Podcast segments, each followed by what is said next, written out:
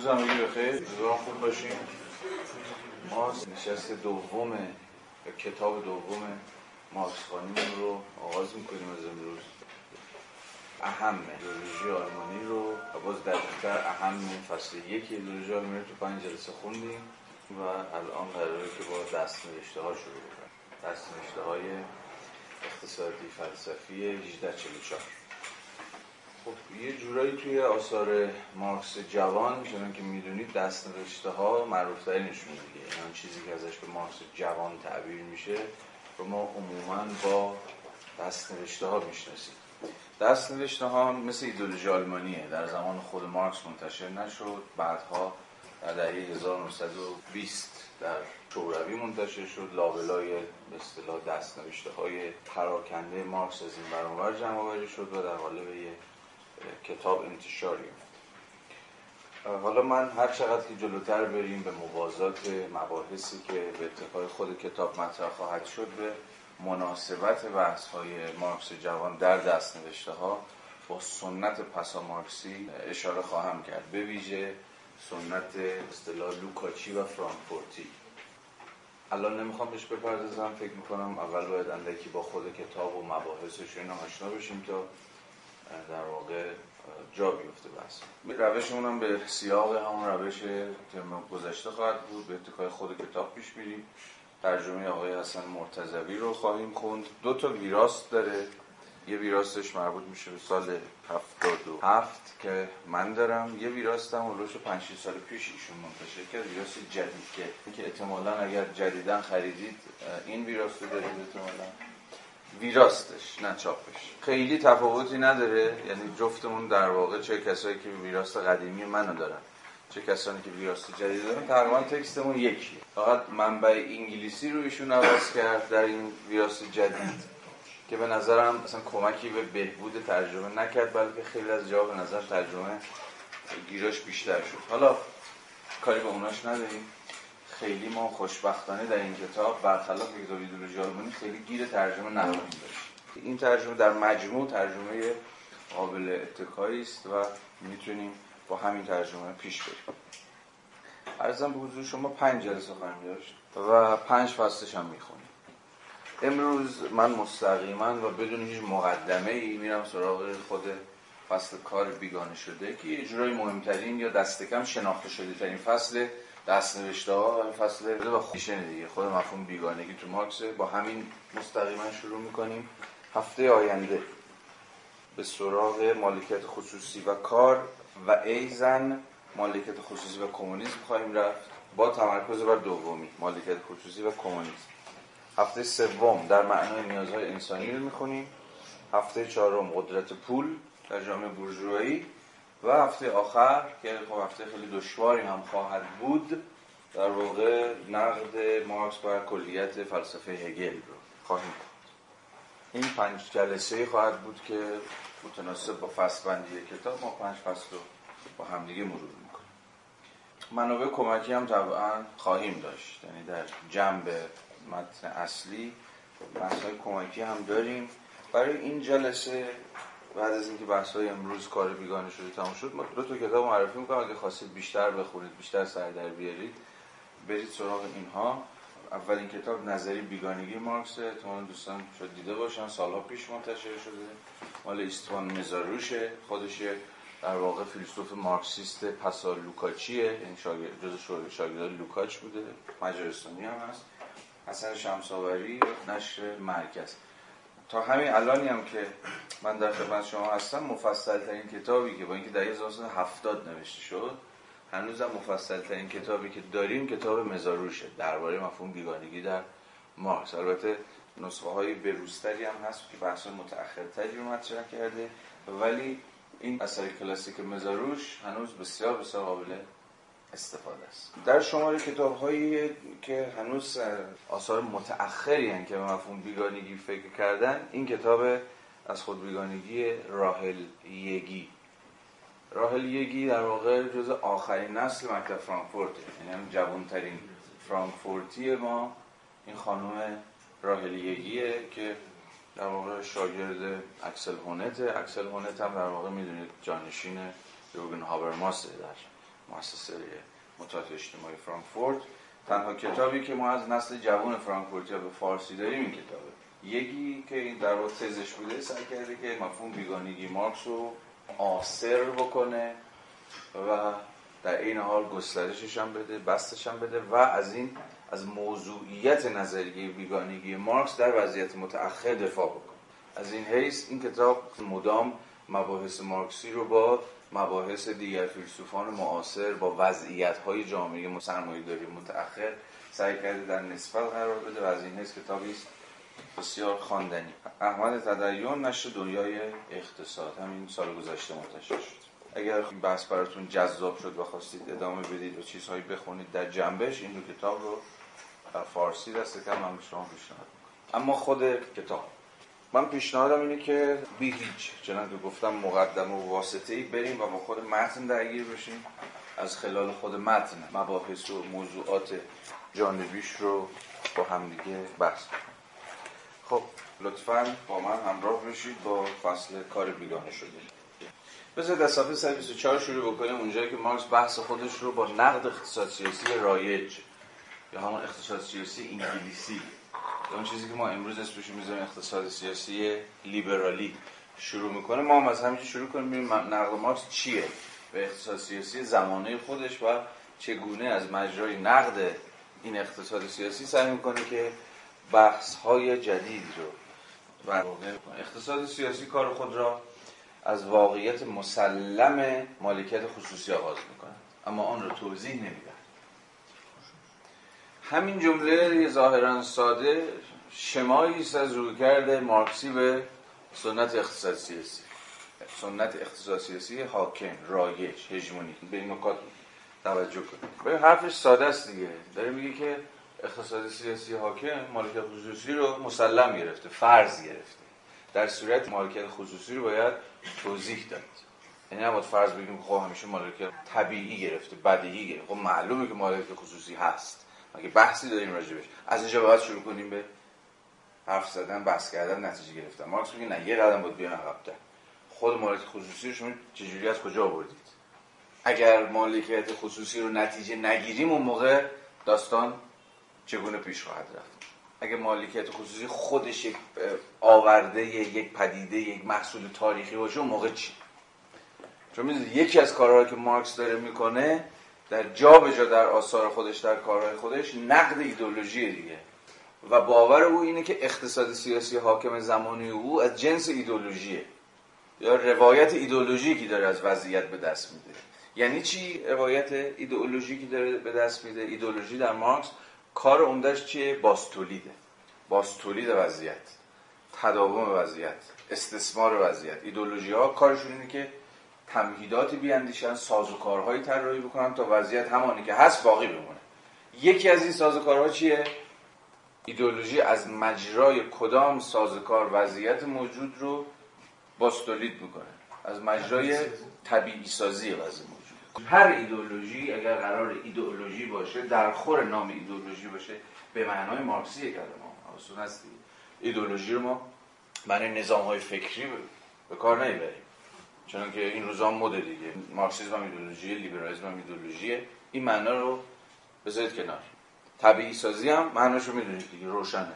یعنی یعنی بدیهی کردن. حتی تو زبان روزمره فارسی هم به کار می‌بریم دیگه نه؟ وقتی میگیم چیز طبیعیه یعنی جز این نمی‌تونسته باشه. از همون اولش هم قرار بوده همینی باشه که هست. این کار ایدئولوژی ها به این معنا با نوعی naturalization پیوند خورد. همینجا می‌تونید رویکرد مارکس رو ببینید. میگه اقتصاد سیاسی مالکیت خصوصی رو داره نچرالایز می‌کنه داره طبیعیش می‌کنه. مثلا در طبیعت انسان هست که مالکیت خصوصی مثلا وجود داشته باشه.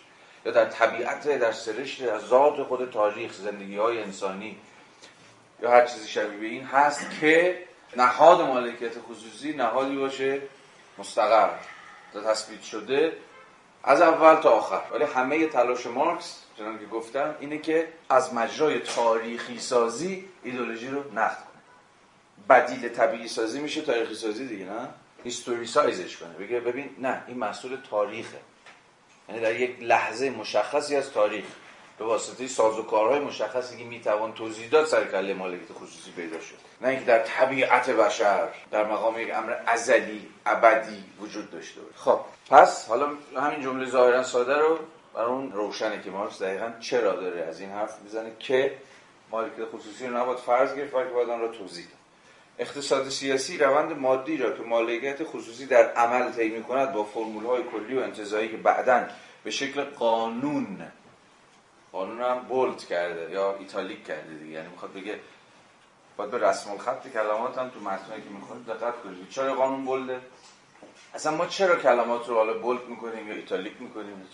وقتی ما یک کلمه رو هر مفهومی رو قانون سوژه دیالکتیک انسان ابژه هر هر چیزی تو هر متنی رو در واقع بولدش می‌کنیم ایتالیکش می‌کنیم یا بعضا می‌ذاریم داخل گیومه یعنی ببین قانونی که قانون نیست.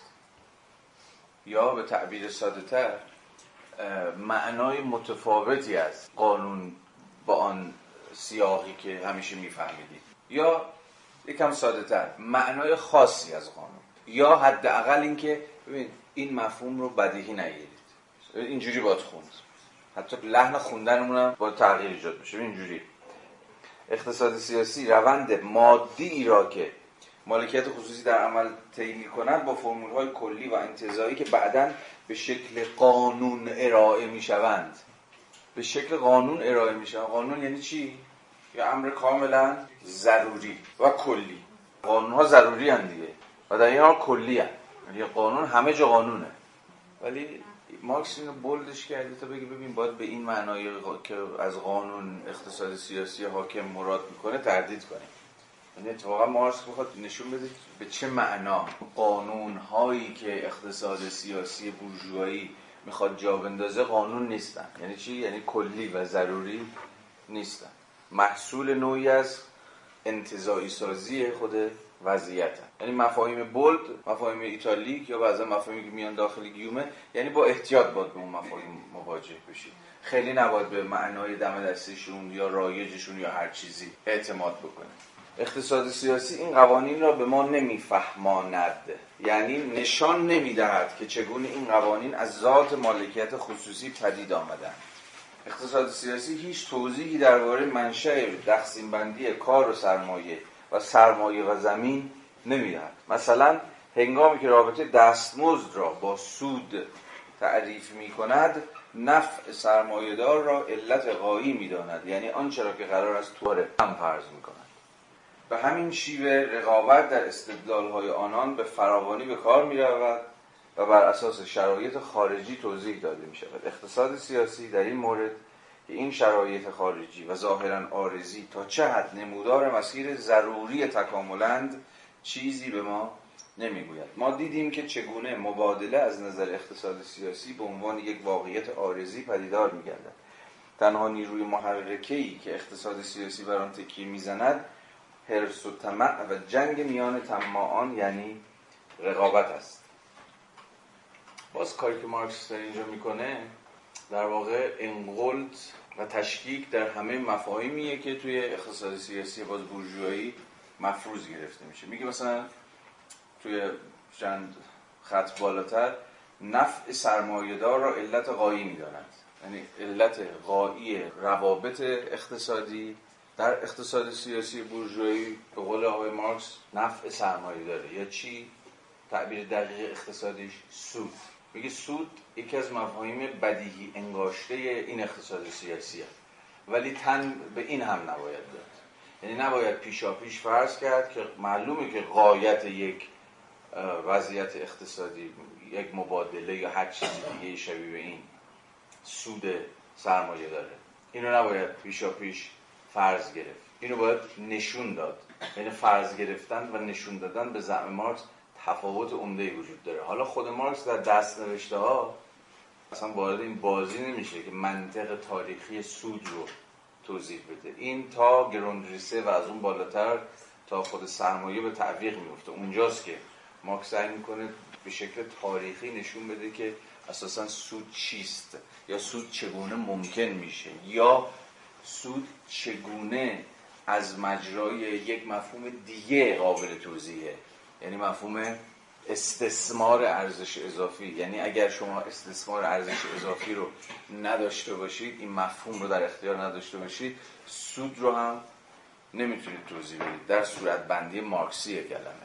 یعنی همواره شکاف و این دوتا رو همواره به زعم مارکس چگونه باید در پیوند با همدیگه نشون داد؟ ولی به زعم یعنی تو روایت مارکس اقتصاد سیاسی بورژوایی فقط با مفهوم سود داره کار می‌کنه و این رو هم بدیهی گرفته و از اون طرف هیچ وقت نمی‌تونه. نسبت واقعی که بین سود و دستمزد هست رو به گونه دقیق صورتبندی بکنه.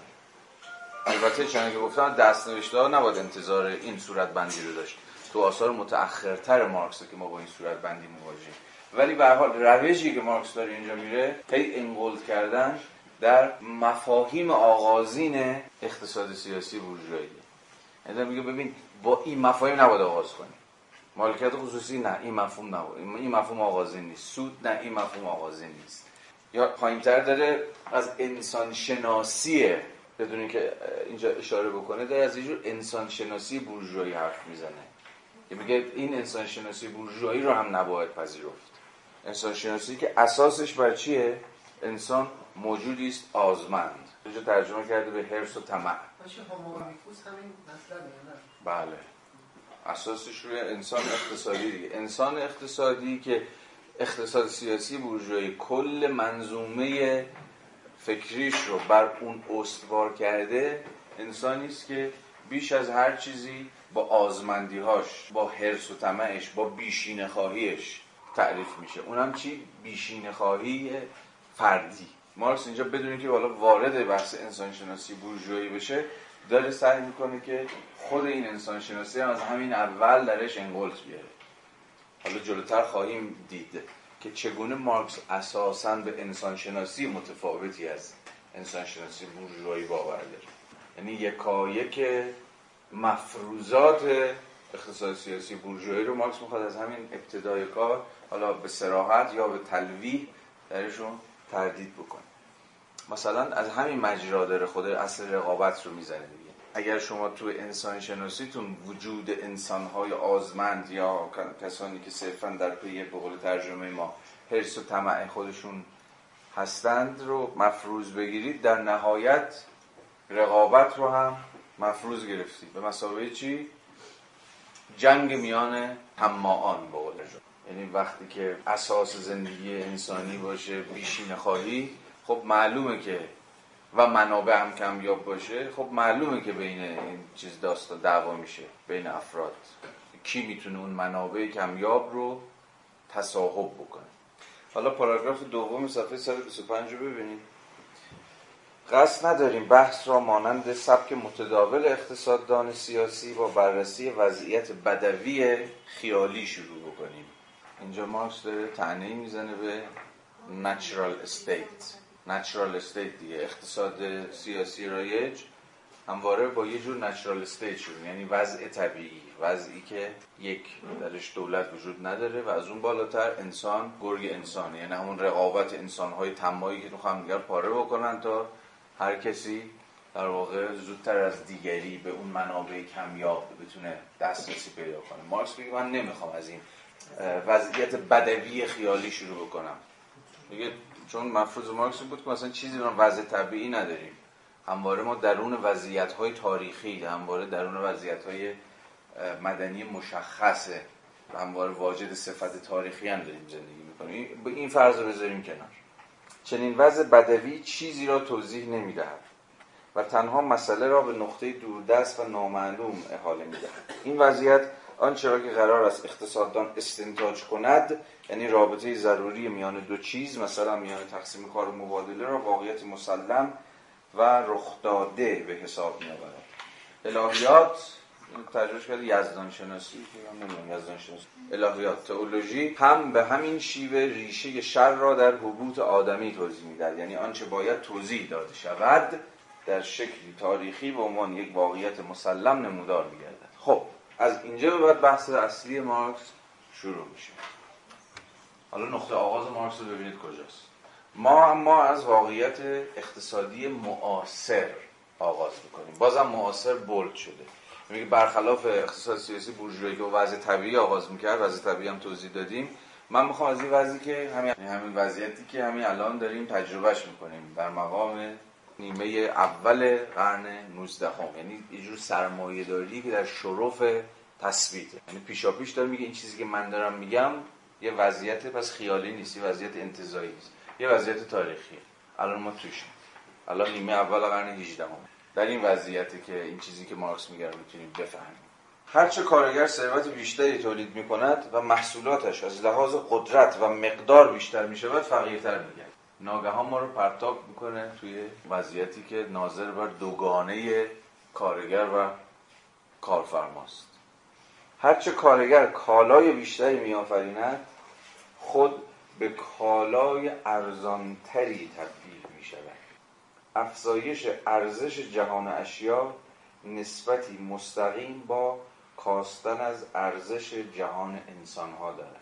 کارگر فقط کالا تولید نمی کند بلکه خود و کارگر را نیز به عنوان کالا تولید می کند و این با همان نسبتی است که به طور کلی کالا تولید می کند خب ناگهان ما رو پرتاب می‌کنه وسط یه پرابلم ناگهان ما رو پرتاب وسط یه مسئله حاد و قامز همین ابتدای کار ما با چی سر کار داریم؟ با یه رابطه تناقض آلود.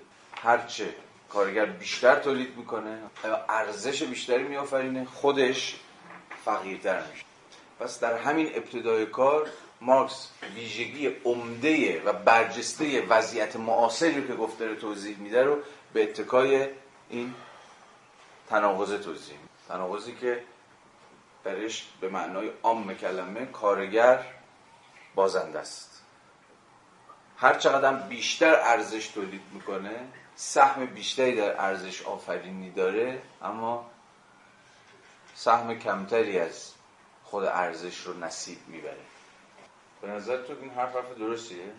به نظرم این حرف خیلی حرف مهمیه که مارکس داره می‌زنه. بازم اینجا خیلی کلی و از خیلی سریع داره از روش رد میشه. هنوز می‌بینید زبان مارکس هنوز اقتصادی نیست. هنوز به شدت فلسفی با مفاهیم اقتصادی هنوز این داستان رو توضیح نمیده.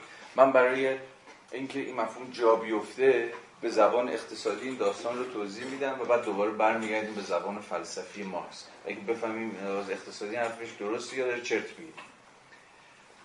ببینید امروز عموما صنایع رو صنایع در جریان رو به دو نوع صنعت تقسیم می‌کنن. صنایع سرمایه بر و صنایع کاربر. یعنی صنایعی که سهم سرمایه درش خیلی بالاست. یعنی خود سرمایه است که داره ارزش آفرینی می‌کنه با صنایعی که کاربره یعنی نیروی کاری که داره بیشتر ارزش تولید می‌کنه. مثلا ما از صنایع نفت و پتروشیمی و غیره و غیره به عنوان صنایع سرمایه بر تعبیر می‌کنیم. یعنی سهم کار یا نیروی کار در تولید ارزش در این صنایع خیلی پایین تره در قیاس با صنایعی که صنایع کاربر. مثلا صنایع کاربر مثل چی؟ پوشاک مبلمان و چیزهای شبیه این. تو این صنایع ارزشی که داره تولید میشه بیشتر به اتکای چیه؟ کار کارگره ولی همینجا یه گیر خیلی بزرگ هست. نیروی کار در صنایع سرمایه بر دستمزد خیلی بالاتری می‌گیرن تا نیروی کار در صنایع کاربر. همتون شنیدید دیگه. که طرف مثلا کارمند شرکت نفت باشه در قیاس با کسی که مثلا یه کارگر یه مبلمان فروشی مثلا در جاده ورامین باشه یا در جاده هراز باشه یا نمی‌دونم هر چیزی شبیه اصلا دستمزدشون قابل قیاس نیست. در صورتی که ارزش آفرینی نیروی کار در صنایع کاربر خیلی بالاتره چنان که گفتیم تو صنایع سرمایه بر. یعنی شما ممکنه کارمند شرکت نفت باشید فقط از صبح برید مثلا 8 صبح تا دو بعد از ظهر همچین کاری همچین فیلی هم هوا نکنید. خیلی در یه شرایط ایدئالی هم باشید. بعد مثلا آخر ما 5 میلیون 6 میلیون بیشتر کمتر حقوق بگیر. انتهای سال هم از سود شرکت هم یه چیزی بهتون نصیب برسه. ولی کارگر ساده یعنی هر چقدر که به حالا به زبان مارکسی هر چقدر که ارزش بیشتری تولید می‌کنید کمتر دستمزد می‌گیرید. حالا اینو چجوری با توضیح داد چرا اینجوریه؟ That's it. اینه. سهم هزینه نیروی کار در صنایع سرمایه بر بسیار ناچیزتر از سهم هزینه نیروی کار در صنایع کاربره به شکل ما حتی عدد رقماش هم داریم دیگه. به شکل متوسط هزینه نیروی کار در صنایع سرمایه بر یه چیز 5 درصد. 5 درصد هزینه های یک بنگاه اقتصادی سرمایه بر رو دستمزدهای نیروی کارش به خودش اختصاص میده. بنابراین شما می‌تونید در اینجا دستمزدها رو بالا بقیه رو سرمایه تامین کنید. برای دستمزد اینا بالاست. چون سهمش توی هزینه تمام شده هزینه نهایی بسیار پایینه. سهم دستمزد. ولی از اون طرف سهم دستمزدها در صنایع کاربر فوق العاده بالاست. یعنی چیز اولوش 30 تا 35 درصد کل هزینه ها فقط مال دستمزده. بنابراین اگه مثلا فقط 20 درصد به دستمزدها در یک سال اضافه بشه بنگاهی که در کار صنایع کاربره می‌تونه اعتراض بکنه که آقا من ورشکست 20 درصد مجبورشم به هزینه هم اضافه بکنم. عملا نمی‌دونم business هم می‌خواد. خب این به بحران های دیگری دامن خواهد زد دیگه. یعنی افزایش هزینه ها تو اقتصاد چیز هم زیاده. اونایی که مخالفه حالا الان محل بحثمون نیست فقط یه چند تا خط. اونایی که مخالف افزایش دستمزدهای سالانه هستند مثلا حتی هم پای با نرخ تورم سالانه مثلا با پایینتر از نرخ تورم هر سال دستمزد افزایش پیدا بکنه یکی از دلایلشون دقیقا همین. نمی‌خواد حالی به مزد بدید دیگه دستمزدشون بره بالا. چرا کورشون می‌کنید؟ چون کمترین پیامدش افزایش قیمت ها افزایش قیمت ها کاهش تقاضا کاهش تقاضا کاهش تولید کاهش تولید افزایش بیکاری افزایش بیکاری. یعنی باز این چرخه شروع می‌کنه راه رفتن.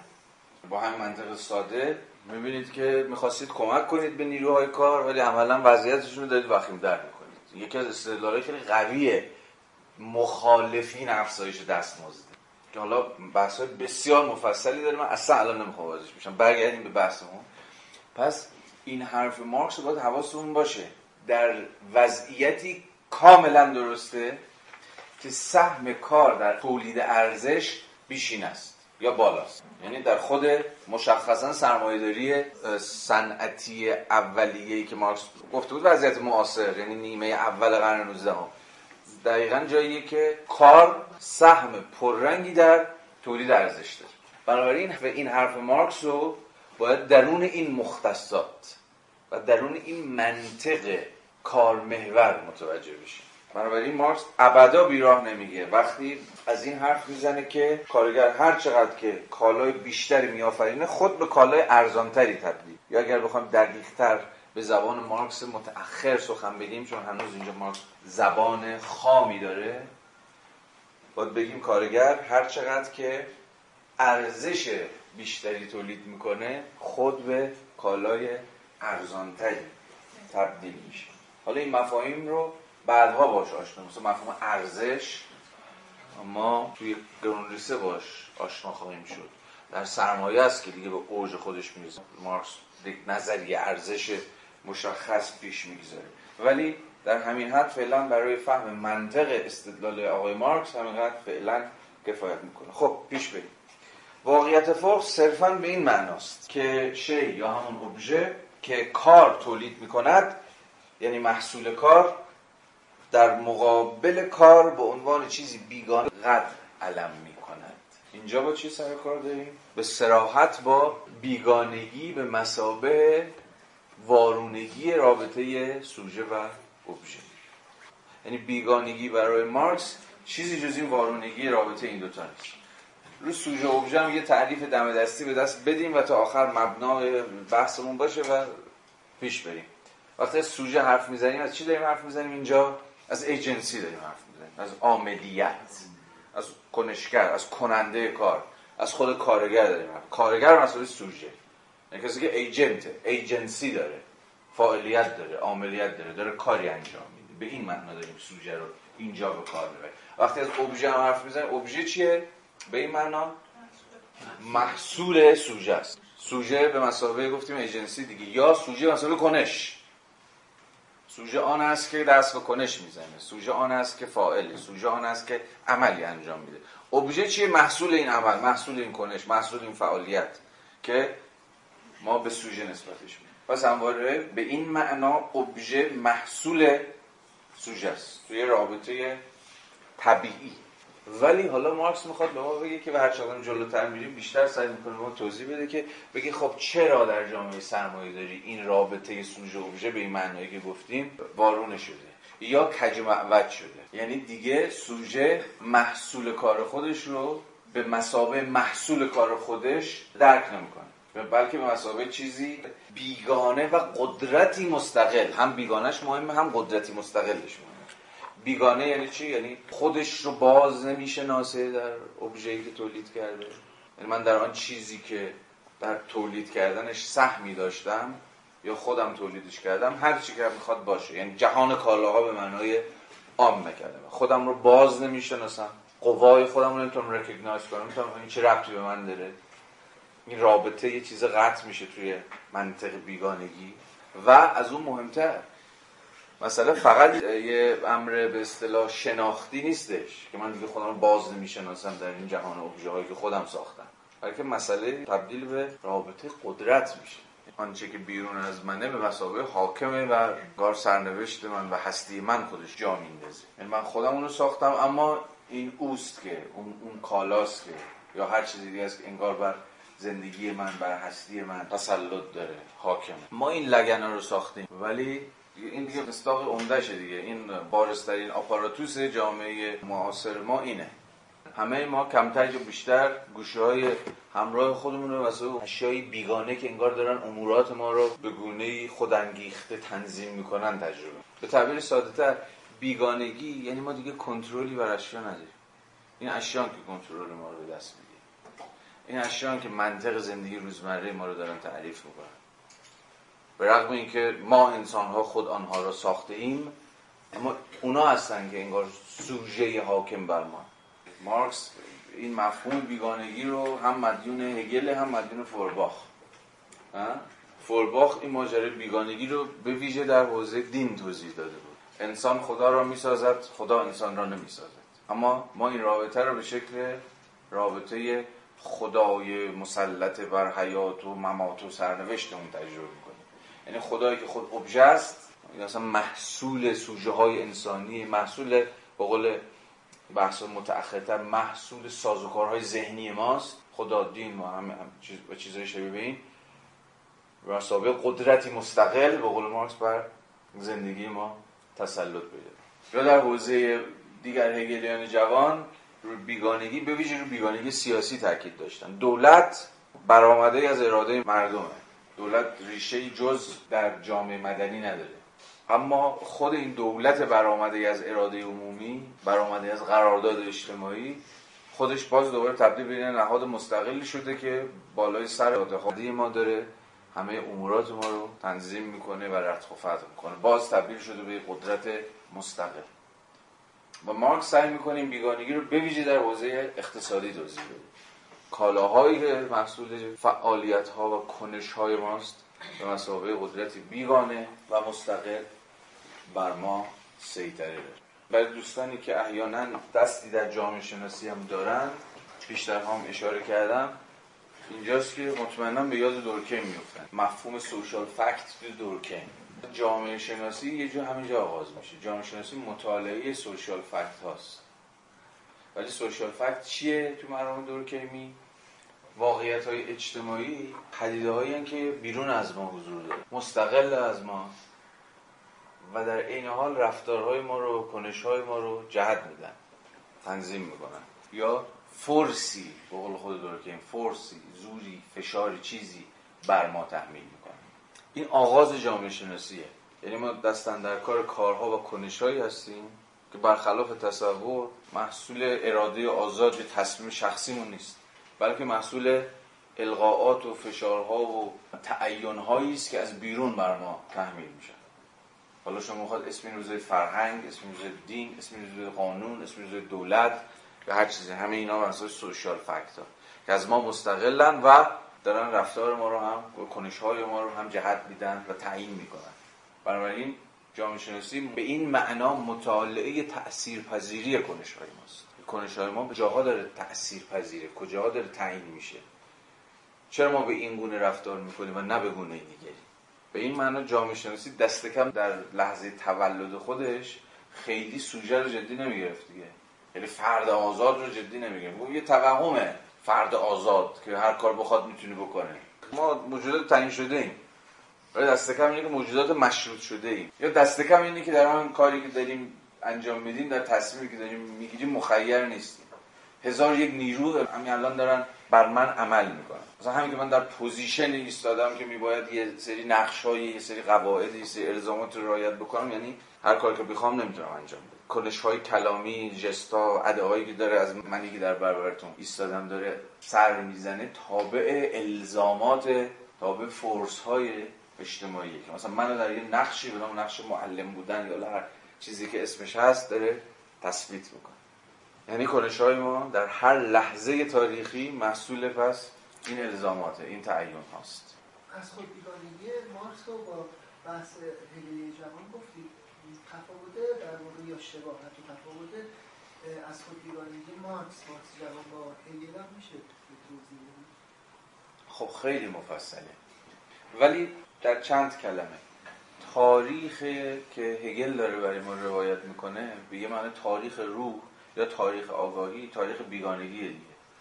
جایی که روح از خودش بیگانه میشه. الان الان در خطوط بعدی خواهیم دید. کاملا تنین هگلی رو می‌تونید در مارکس هم ببینید.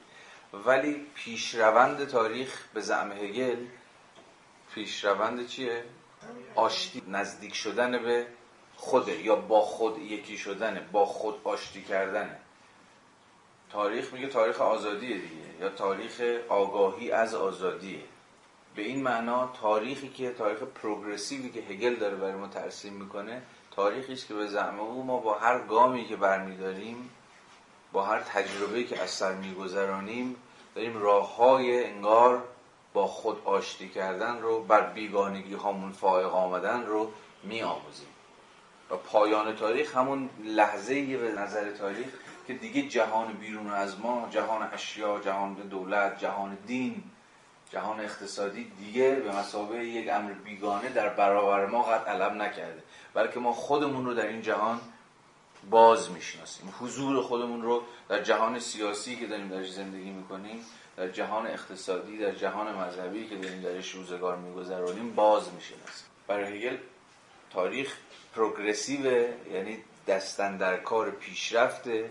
به این دلیل ساده که ما داریم بر بیگانگی ها مفاهر حالا به یه معنا مارکس هم می‌خواد همین گونه تاریخ رو روایت کنه اما با زبان دیگر. یا دست کمی که با تاکید گذاری متفاوت است. واقعیت فوق صرفا به این معناست که ابژه که کار تولید می‌کند یعنی محصول کار یا همون کالا در مقابل کار به عنوان در مقابل کار یعنی در مقابل خود سوژه در مقابل سوژه که کار می‌کند به عنوان چیزی بیگانه و قدرتی مستقل از تولید کننده یا همون سوژه قد علم می‌کنه محصول کار کاری که در شی تجسم یافته یعنی به ماده تبدیل شده است. در صورت ابژه یا محصول کار یا همون کالا به زم مارکس چیه؟ تجسم کار. بعدها اینو مارکس و سرمایه هم به شکل روشنتری صورت بندی می‌کنه. این محصول عینیت یافتن کار است. یعنی کالا یا محصول objectify شدن کار. کار objectify میشه. کار عینیت پیدا تجسم پیدا می‌کنه. به زبان ساده تر از قوه به فعل تبدیل میشه. وقتی ما از objectification اینجا حرف می‌زنیم از قوه به فعل. من و شما الان labor power هستیم. یعنی توان کار. یا سوژه هایی هستیم واجد توان کار واجد بالقوگی کار. به مسابقه نیجو. محصول کار چیه یا خود کالا چیه؟ actualize شدن فعلیت یافتن objectify شدن عینیت پیدا کردن یا realization تحقق یافتن این قوه این توان این قدرت کار کردن. پس وقتی ما از کالا داریم حرف می‌زنیم همواره داریم از چی حرف می‌زنیم؟ فعلیت یابی توان کار. این محصول یعنی همون کالا عینیت یافتن کار است. واقعیت یافتگی کار عینیت یافتن آن است. یه معادل سازی داره می‌کنه. میگه objectification همون realization. وقتی ما یه چیز رو ابجکتیوای می‌کنیم بهش عینیت میبخشیم می‌سازیم بهش مادیت میبخشیم یعنی داریم محققش می‌کنیم داریم بهش تحقق میبخشیم. واقعیت یافتگی کار در قلمرو اقتصاد سیاسی برای کارگران به صورت واقعیت یافتن به شکل از دست دادن شی و بندگی در برابر آن تملک محصول به شکل جدایی یا بیگانگی با محصول پدیدار میره مارکس یه بازی زبانی اینجا رو انداخته دیگه متوجه شدیم؟ متوجه بازی زبانی که در نهایت قراره که خود تناقض وضعیت رو نشون بده. یه بار با تومنینه پیش بریم ببینید چه کلکی داره می‌زنی تو زبان. داره میگه که واقعیت یافتن کار برای کارگر مترادف با از دست رفتن خود واقعیته. یعنی realization of labor مترادف با lose of reality. یعنی چی؟ تبدیل کار به واقعیت همزمانه به اوبژه همون چی گفتی همزمان دیوانه شدن جدا شدن جمله بعدی شاید بازم روشنتر کنه. عینیت یافتن به شکل از دست دادن شی. همین چیزی که فرامرزم گفت دیگه. یعنی همون لحظه ای که در جامعه سرمایه داری کارگر داره به خودش عینیت میبخشه در همون لحظه ای که داره ابجکتیوایی می‌کنه یعنی واقعیت رو داره می‌سازه اما داره از دستش هم میده. یعنی این یکیه. ساختن واقعیت یا واقعیت بخشیدن به خود و در این حال از دست دادن واقعیت. یعنی انسان ها خود دارن تاریخ خود رو می‌سازن. اما حین این ساختن تاریخ همون لحظه بیشتر و بیشتر دارن واقعیت رو از دست میدن. یعنی آنچه که داریم انجام میدیم جهانی که داریم می‌سازیم دیگه با ما انگار نسبتی نداره. قبلش چجوری یعنی در محصول از انسان جدا نمیشه. خب فرض مارکس این اتفاق معاصره. یعنی با سرمایه داریه که چنین اتفاقی میفته یعنی جاییه که به معنای دقیق کلمه تولید برای فروش جای تولید برای مصرف رو می‌گیره. به زبان خیلی ساده. تو فرماسیون پیشا سرمایه داری مثلا در فودالیزم مسئله عمده چی بود؟ تولید برای مصرف مازاد برای مبادله. بهتر به جای فروش بگیم مبادله. مازاد مازاد تولید برای مبادله. ولی مارکس به سراحت در سرمایه کتاب سرمایه از این حرف می‌زنه. که اصلا منطق تولید در جامعه سرمایه داری دیگه عوض میشه. تولید دیگه ربطی به مصرف نداره یا تولید ربطی به زبان دقیق مارکسی ارزش مصرف نداره. از همون آغاز تولید برای ارزش مبادله است که داره انجام میشه. و این پیامدهای بسیار عمده ای داره که مارکس حالا اینجا داره بهش اشاره می‌کنه. البته مثلا کسان دیگری هم هستن که خیلی این تفکیک تاریخی مارکس رو نمیپذیرن. میگن بله اصلا بیگانگی در ذات بشریته. مثلا زیمل. زیمل رو شاید بشناسید که از بنیانگذاران جامعه شناسی دیگه. زیمل میگه این اصلا محصول سرمایه داری نیست. حالا ممکن سرمایه داری این داستان حاد کرده باشه. ولی همواره این سرشت تراژیک زندگیه. تعبیر زیمل اینه دیگه. سرشت تراژیک زندگی اینه که سوژه ها از آن چه که کردن از آن چه که آفریدن از آن چه که تولید کردن جدا میشن. تو اثر هنری مثلا. یه نقاش وقتی اثر رو خلق می‌کنه یعنی خودش رو در اثر ابجکتیوای می‌کنه اما دیگه این اثری که حالا ابجکتیوای کرده آفریده خلقش کرده دیگه ربطی بهش نداره. دیگه ازش جداست. دیگه باش بیگانه است. این این زیمله این حرف زیمله اما یه مارکسی می‌تونه به زیمل بگه که ببین فقط تو سرمایه داریه که اثر هنری به معنای دقیق کلمه به کالایی تبدیل میشه که تو بازار هنر بدون اینکه کوچکترین ربطی به تو در مقام هنرمند آفرینندش داشته باشه بین دلال های بازارهای هنر دست به دست میچرخه و دیگه کوچکترین ربطی به تو نداره. یا حتی این بازار هنره که مثلا به تو در مقام سوژه مثلا میگه زائقه بازار چی هست یا زائقه بازار چی نیست؟ مسئله بازار دیگه چون جامعه فئودالیسم خب دهقان هم قبلش زمین کار می‌کرد که محصول مال خودش نبود. نه مسئله نیست که مال خودش بود یا مال خودش نبود. و البته یه چیزی هم هست. مارکس ادعاش نیست که وضعیت مثلا فئودالیستی وضعیتیه که انسان درش با خودش در آشتیه یا همه چی گل و بلبل یا هر چیزی دیگه شبیه به این. اون فرماسیون فئودالیستی هم گیر گرفتاری های خودش رو داره. یا بیگانگی های خودش رو داره. اما بیگانگی که ما در سرمایه داری داریم تجربهش می‌کنیم اساسا منطقش با بیگانگی که یه صرف یعنی کارگری که روی زمین اربابی داره کار می‌کنه متفاوته.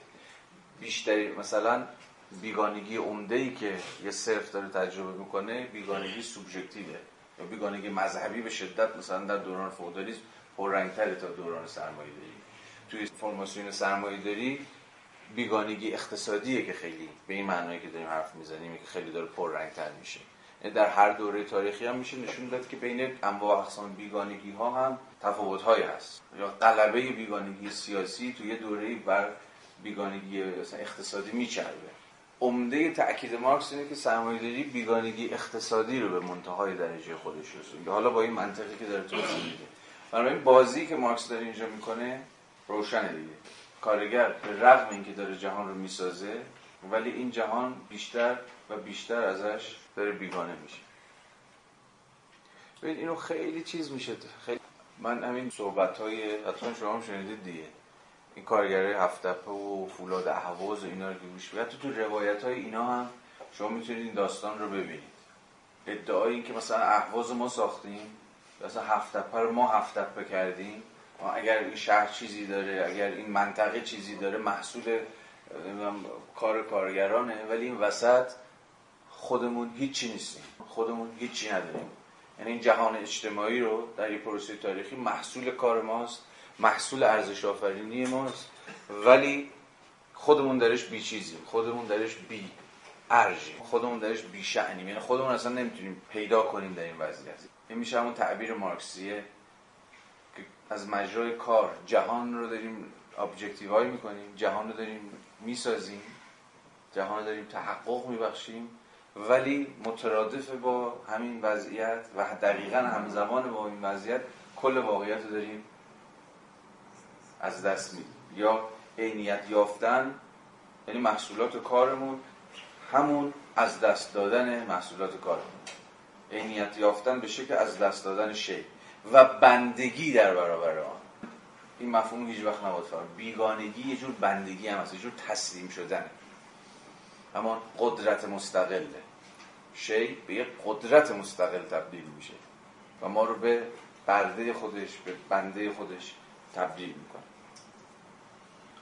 واقعیت یافتگی کار به عنوان از دست دادن واقعیت تا آن حد است که کارگر واقعیت خیش را تا مرز هلاک شدن از فرط گرستگی از دست می‌دهد عینیت یافتن به عنوان از دست دادن شی تا آن حد است که از کارگر اشیایی روبوده می شود مارکس می که این بیگانگی یه جور دزدیه. یا به تعبیر پرودون مالکیت یه جور دزدی مالکیت خصوصی یه جور دزدیه. یعنی تصاحب آن کالایی که محصول کار یکی دیگه است. عینیت یافتن به عنوان از دست دادن شی تا آن حد که از کارگر اشیایی روبوده می شود. این تعبیر دقیقی ها. از کارگر اشیایی روبوده می شود. چیزهایی که میباید به زعم مارکس از آن کارگر باشه. چرا؟ چون محصول کار خود کارگره.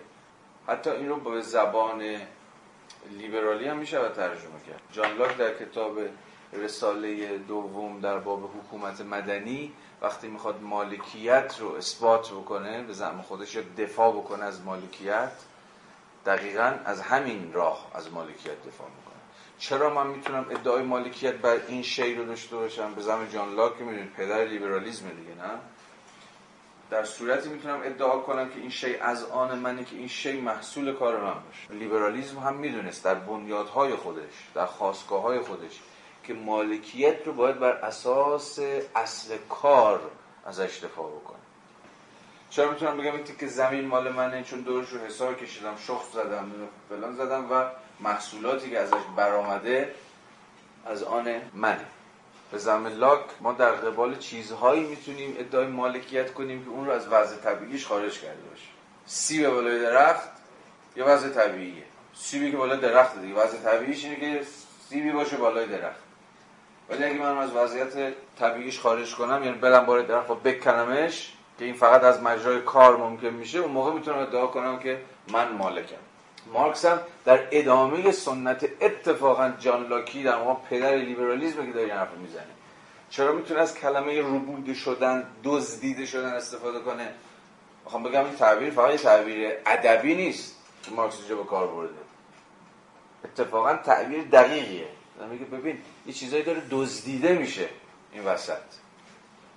داره ربوده میشه از کارگر. چرا؟ می‌تونیم از این تعبیر استفاده بکنیم؟ چون آن چیزهایی داره ازش رو که محصول کار اوست. و ما در قبال آن چیزی که محصول کار ماست می‌تونیم ادعای مالک بودن ادعای تملک داشته باشیم. بنابراین وقتی آن کالاهایی که من در مقام سوژه جمعی در مقام طبقه کارگر تولید کردم. از من رو میشه و در اختیار یکی دیگه قرار می‌گیره. اون موقع است که میشه ازش به زبان مارکسی تعبیر به دزدی کرد. تبادلش کرد. تبادله؟ درسته. یعنی شما زحمت می‌کشید. کار می‌کنید. کالا رو تولید می‌کنید. من در مقام کارفرما از قبل دستمزدی که به شما میدم اینو تبادل می‌کنم دیگه. کالا رو می‌گیرم و دستمزد به شما میدم. اما خب همه اهمیت مارکس اگر اهمیتی داشته باشه که نظرم داره می‌خواد نشون بده که تبادلی در کار نیست. یا به تعبیر این تبادل یک تبادل نابرابره. حالا بعدا میگه اینجا که نمیگه تو سرمایه. میگه کارگر همواره کمتر از ارزشی که تولید کرده در مقام دستمزد دریافت می‌کنه. اینو اسمشو می‌ذاره ارزش اضافی دیگه. اجازه خب می‌تونه متفاوت باشه. صد البته. به قول خود مارکس هم میگه نرخ یا میزان استثمار متفاوته. یه جا بیشتره یه جا کمتره. ولی یه چیز به زمان مارکس همواره وجود داره. تا جایی که ما درون منطق سرمایه‌داری هستیم حالا سرمایه‌داری مدل جمهوری اسلامیاییش یا سرمایه‌داری مدل مثلا بورژوازی پیشرفته آمریکا یه چیز ثابته. و اونم دقیقا همین همواره کار پرداخت نشده ای وجود داره. یعنی چی؟ تعبیری که چند دقیقه پیش گفتم. همواره شما کمتر از مقدار ارزشی که آفریدی دستمزد دریافت می‌کنید اگر چنین چیزی بود یعنی شما همون اندازه که کار می‌کردی یا به همون اندازه که ارزش تولید می‌کردی دستمزد می‌گرفتی اون موقع یر به یر می‌شد. و اگر یر به یر می‌شد دیگه انباشتی ممکن نبود. یعنی سرمایه نمی‌تونست انباشت بشه. سرمایه نمی‌تونست خودش رو گسترش بده. به زبان مارکسی دارم میگم. چرا می‌تونه خودش انباشت کنه؟ چرا می‌تونه پف کنه؟ چرا می‌تونه بیشتر بشه؟ چون همواره کمتر از مقداری که من دارم براش کار می‌کنم به من دستمزد حالا اینا باید برسیم تا تو گرون ریسه و تو سرمایه ببینیم مارکس چگونه داره این رو صورت بندی می‌کنه. اینجا ادعاهای آغازینه چنانکه گفتم. به این معناست که می‌تونیم از دزدی حرف بزنیم. یه تفاوتی که نظرم تو مثالی که شما می‌زنید مثلا همون سیبو به عمل آوردن با این کارخونه و صنعت هستش اینه که شما سر اون سیبه می‌تونی به خاطر اینکه طرف اینو درست کرده بگی تو مالکشی ولی سر مثلا به یک کارگری که کارش در واقع رنگ کردن فقط ماشین محصول ایران خودروه به اون نمی‌تونی بگی که شما این ماشین رو تولید کردی. یعنی هر کارگری داره یه بخش کوچیکی رو انجام میده که این باعث میشه که نتونه اون در واقع کارا رو از خودش بدونه. دقیقا. جلسات قبل که داشتیم به نقدهای مارکس به تقسیم کار اشاره می‌کردیم. کم و بیش مقدماتی برای این بحث تو فراهم کردیم. یکی از چیزهای مارکس همینه دیگه. خود تقسیم کار یکی از دلایلیه که ما نمی‌تونیم سهم خودمون رو اصلا حضور خودمون رو در خیلی از کالاها در خیلی از اشیا در کل این جهان باز بشناسیم. یه چیز خیلی ساده همین کتاب تا دلتون بخواد آدم های مختلف پایین کتاب هستن. از نویسنده و ناشر و چاپگر و سخاف کسی که توی فیلم و رو درست می‌کنه و غیره و غیره و غیره دستن در کار هم تا مثلا شما با یه شیء واحدی به نام کتاب طرف بشید.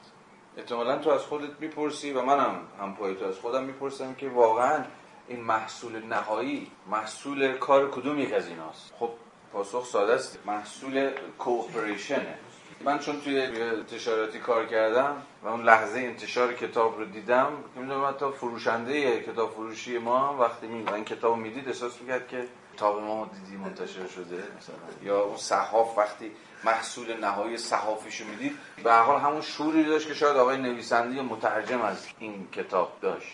یکی از این صحاف ها مثلا یک کلکسیونی درست کرده از محصولات خودش. یک ردیفی از کتاب های مختلف و همه اینا رو محصولات خودش می‌دونه. انواع اقسام صحافی هایی کرد. چون اصلا کاری هم نداشت. مثلا دست رشته ها رو صحافی کردی یا مثلا ثروت ملل رو.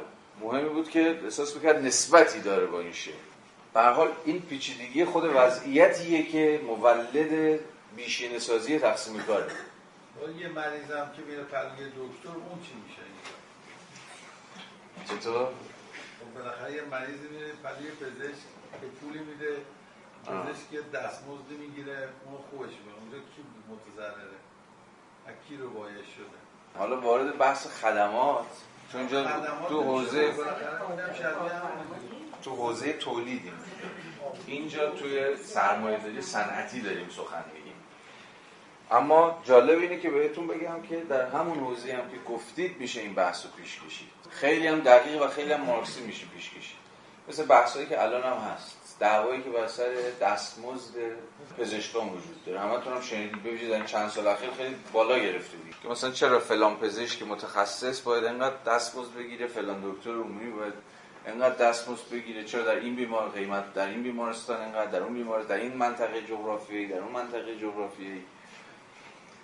می‌خوام بگم این بحث رو هم می‌شود مطرح کرد. حالا به اشکال متفاوتی یعنی اصلا بحث چیزی نیست بحث بی ربطی نیست به این چیزی که ما داریم میگیم. ولی حالا جنسش متفاوت. که توی آرژانتین تسخیر شد؟ تسخیر شد از جمله توی زامن هم که خب حالا رول مدل همه اینا هستش و از همه زودتر بوده و اینها یکی از دگرگونی های بزرگی که اتفاق آمدانه در واقع پدید آمده همین دگرگونی نظام تقسیم کار هستش. یعنی کارگری و کار فکری به نوبت و چرخشی بین کارگران اون کارخونه میچرخه. این خب هم بحث در واقع توانمندسازی هست هم یک تصمیم سیاسی هست و هم در واقع بخشی از از خود بیگانگی رو نمی‌تونیم بگیم خب مسئله باقیه تا وقتی که نظام دستمزدی هستش مسئله باقیه و خب بخشش رو حل می‌کنیم حالا مطالعه این تجربه بدیل مطالعه جذابیه که این تجربه بدیل حالا چی کار کردن چی کار نکردن. اون چیزی بود که من چند جلسه پیش گفتم تجربه که رفتم یکم راجبش خوندم. موندراگون در اسپانیا. یه شهریه در اسپانیا به نام موندراگون که هلوش 60 ساله که با همین منطق داره چیزش میچرخه کارخونش میچرخه. با پنج نفر شروع شده. امروز بیش از 150 هزار نفر آدم دارن در یه مجموعه بزرگ کوپریشن خیلی بزرگی دارن با هم کار تو دانشگاه.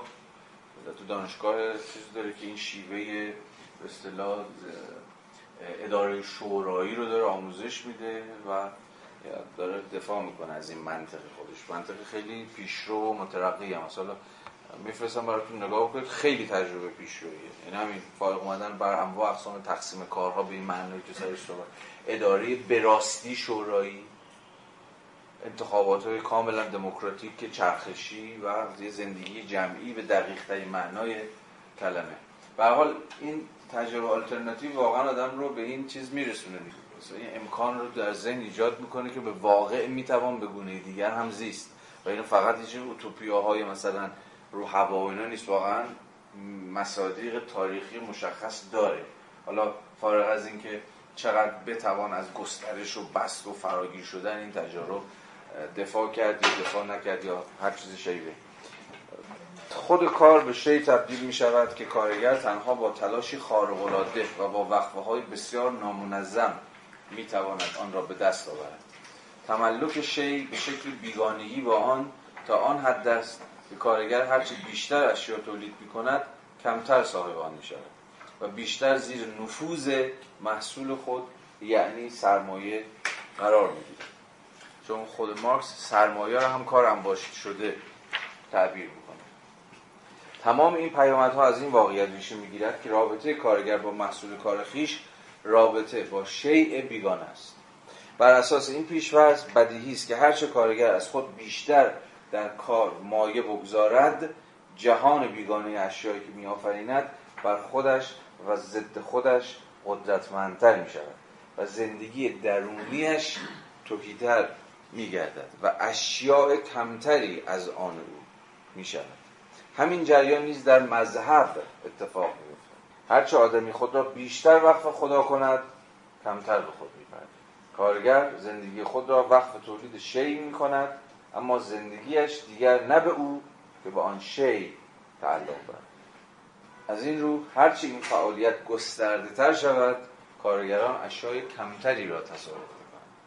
محصول کارو هرچه باشد او دیگر خود نیست. و در نتیجه هرچی این محصول بیشتر باشد او کمتر خود خواهد بود. بیگانگی کارگر از محصولاتی که میآفریند نه تنها به معنای آن است که کارش تبدیل به یک شی و یک هستی خارجی شده است بلکه به این مفهوم نیز هست که کارش خارج از او مستقل از او و به عنوان چیزی بیگانه با او موجودیت دارد و قدرتی است که در برابر او قرار اشیا با حیاتی که کارگر به آنها می‌دهد چون چیزی بیگانه در برابر او قرار می خب این فرازها که همون فرازهایی بود که سرش بحث کردیم.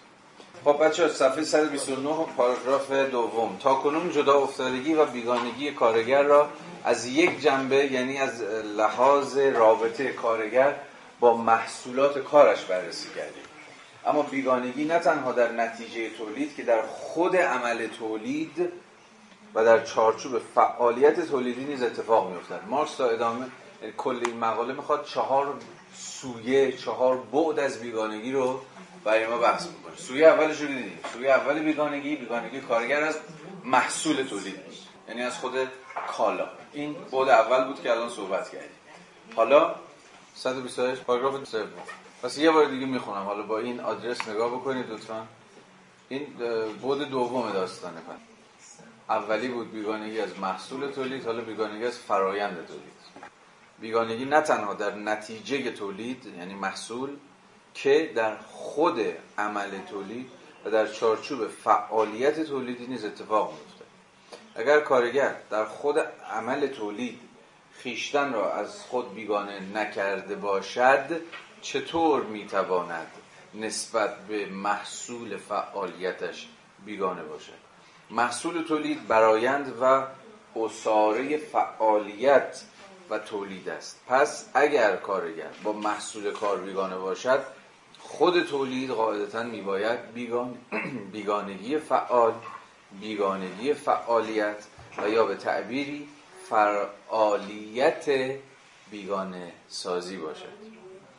بیگانگی محصول کار از کار صرفا در جدا افتادگی و بیگانگی خود فعالیت کار خلاصه می شود بنابراین چه چیزی باعث بیگانگی کار می شود اولا به دلیل این واقعیت که کار نسبت به کارگر عنصری خارجی است یعنی به وجود ذاتی کارگر تعلق ندارد در نتیجه در حین کار کردن نه تنها خود را به اثبات نمیرساند یعنی کارگر فرایند کار براش یه جور اثبات خود یا خود تحقق بخشی نیست بلکه خود را حین کار نفی می‌کند.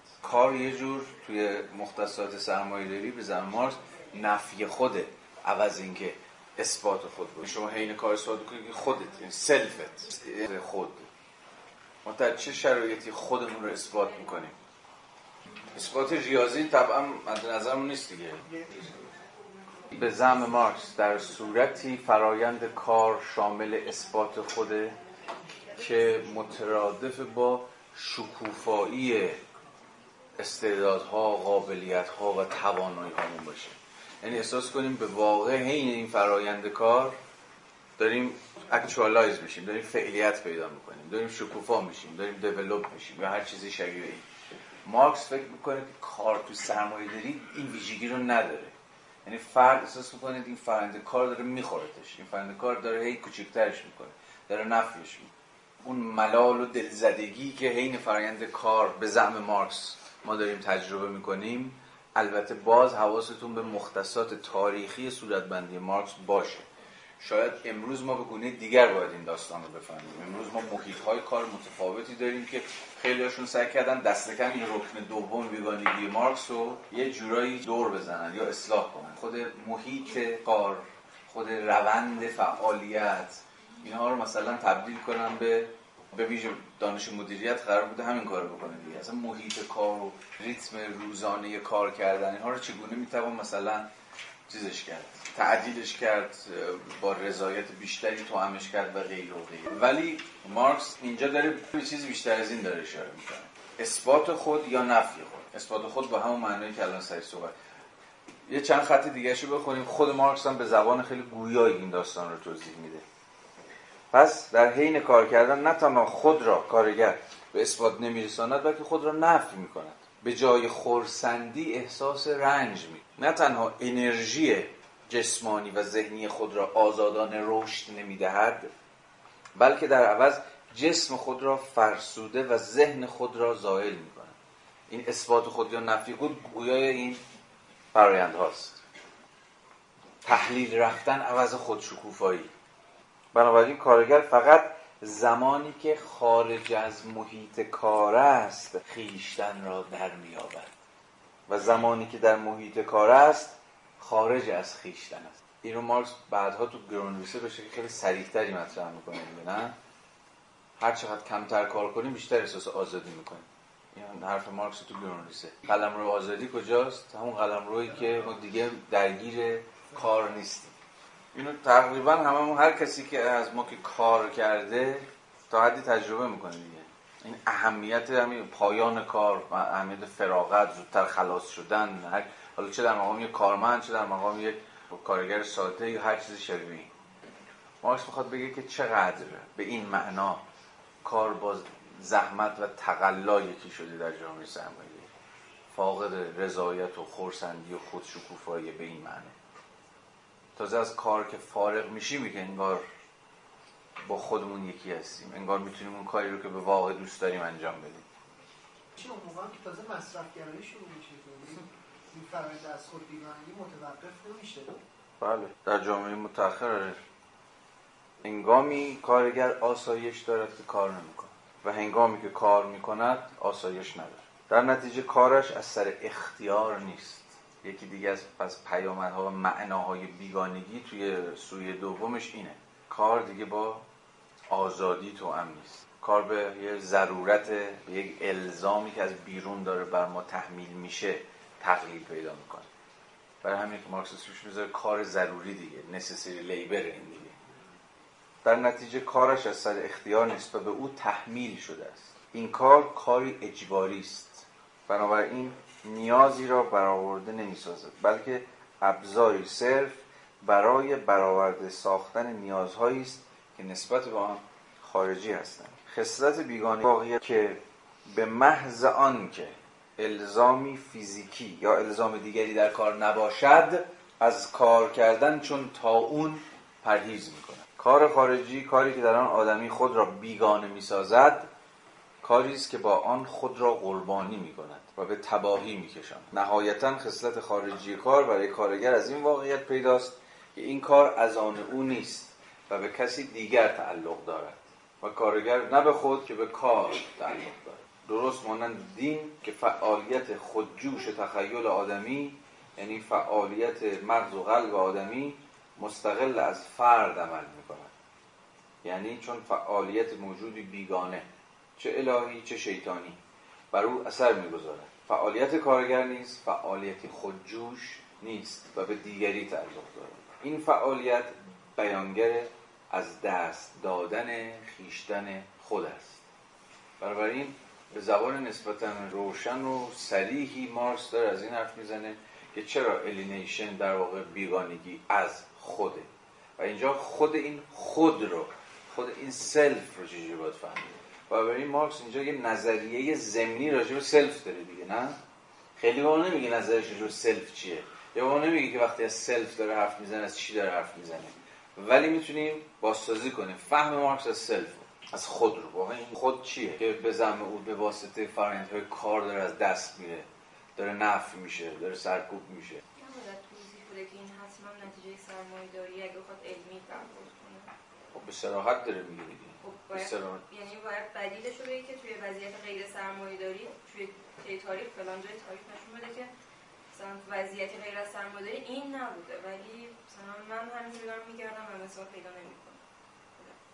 پس اینطوری نمی‌تونه بگه این نتیجه سرمایه داریه. و طبیعی نیست. یعنی نقدی که اول وارد کردی که طبیعی نیست پس بدی چطوری طبیعی؟ دو تا بحث هست. یکی اینکه نه اینجا در جاهای دیگه مارکس بحث تاریخی هم کرده راجع به فرماسیون پیش سرمایه داری. یکی تو خود ایدئولوژی آلمانی یکی به ویژه در گرون ریسه به گرون ریسه اونجا که داره آزادی حرف می‌زنه طلب چطور از وضعیت های غیر سرمایه ای که می‌توان از چیزی چون شکل غیر بیگانه کار حرف زد. نه در مقام چیزی که باید بهش برگشت بلکه در مقام افقی که یا در مقام آینده ای که میباید بهش معطوف بود. این یک و دوم اینی که باید حواستون باشه. مسئله مارکس نقد وضع موجوده.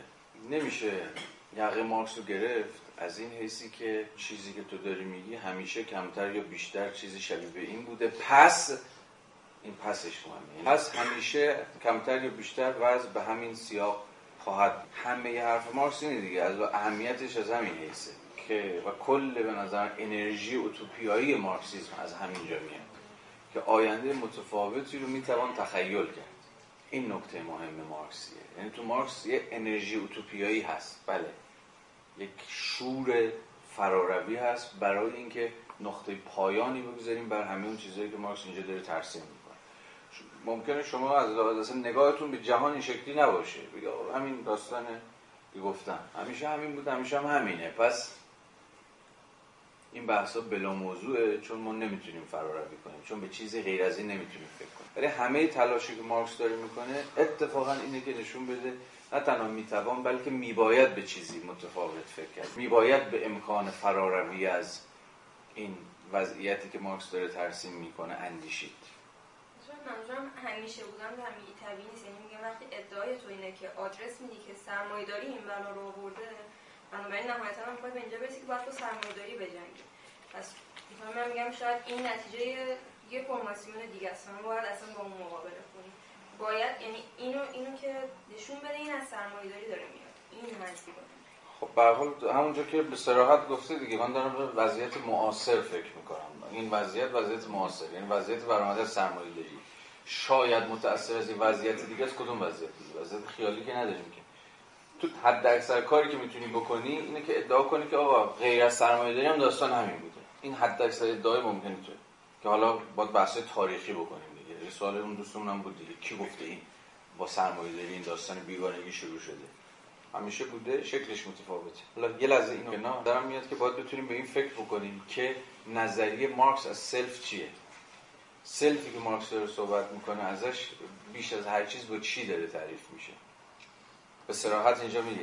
اولین رکن self بودن self به معنی مارکسی کلمه چیه؟ becoming. امکان شدن امکان سیرورته که خود این محصول چیه؟ انسان همواره پس به این معنا در پیوند با چی؟ انسان همواره موجود بالقوه است انسان همواره بالقوگی هایی داره potentiality هایی داره قابلیت هایی داره توانایی هایی داره. که قراره که اینها رو شکوفا کنه. قراره که اینها رو به فعلیت برسونه. اما مشکل سرمایه‌داری چیه؟ که امکان این به فعلیت بخشی به توانایی ها و بالقوگی های ما رو از ما دریغ می‌کنن. وقتی از بالقوگی داریم حرف می‌زنیم. همواره داریم از آفرینش حرف می‌زنیم. دیگه همواره از خلاقیت داریم حرف. باز ادعای مارکس این کار در فرماسیون سرمایه داری ما رو از این بالقوگی جدا کرده. و رکن دوم این خود آزادیه. ما فقط پتانسیالیتی نیستیم بلکه آزادی هم هستیم. یا به تعبیر بهتر انسان همون میل به آزادیه شوق به آزادیه ولی همواره در اون وضعیت قرار گرفته که او رو از امکان آزادی رو کمتر و کمتر عرضه می‌کنن. یا با وضعیت سرکار داریم که به اتقای تعین هاشون الزاماتشون یا فشارهایی که با بر فرد وارد می‌کنن این آزادی رو تنگ دامنه تر و محدودترش می‌کنن یعنی نقد مارکس فقط نقد به این نیست نقد مارکس به سرمایه داری که امکان خودشکوفایی رو از ما گرفته بلکه این هم هست که خود آزادی رو محدود کرده. فرد کمتر و کمتر درون این مناسبات خودش رو آزاد احساس می‌کنه و در برابر بیشتر و بیشتر خودش رو ملزم خودش رو مقید به الزامات و قواعد بیرون از خودش احساس می‌کنه. کلمه که مارکس بارها اینجا به کار می‌بره اینه دیگه نه؟ خارجی. میگه جهان رو کل جهان کالاها رو مثلا یک واقعیت خارجی درک می‌کنم اکسترنال ریالیتی چه واقعیت خارجی؟ یعنی چی؟ خارج از اختیار کنترل و آزادی. این چیزی که مارکس می‌خواد نقدش بکنه. و در نهایت به این معنا سودای مارکس سودای بازیابی آزادی انسانه.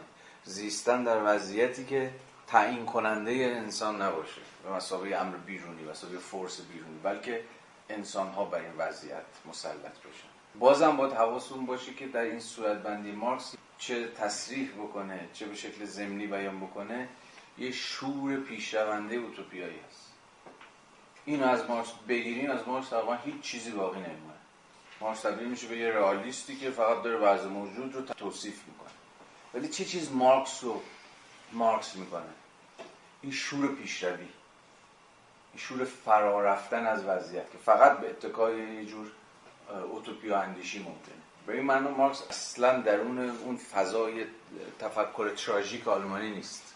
تفکر تراژیک آلمانی در نهایت میگه این تقدیر بشره. نمیشه بهش فارغ اومد.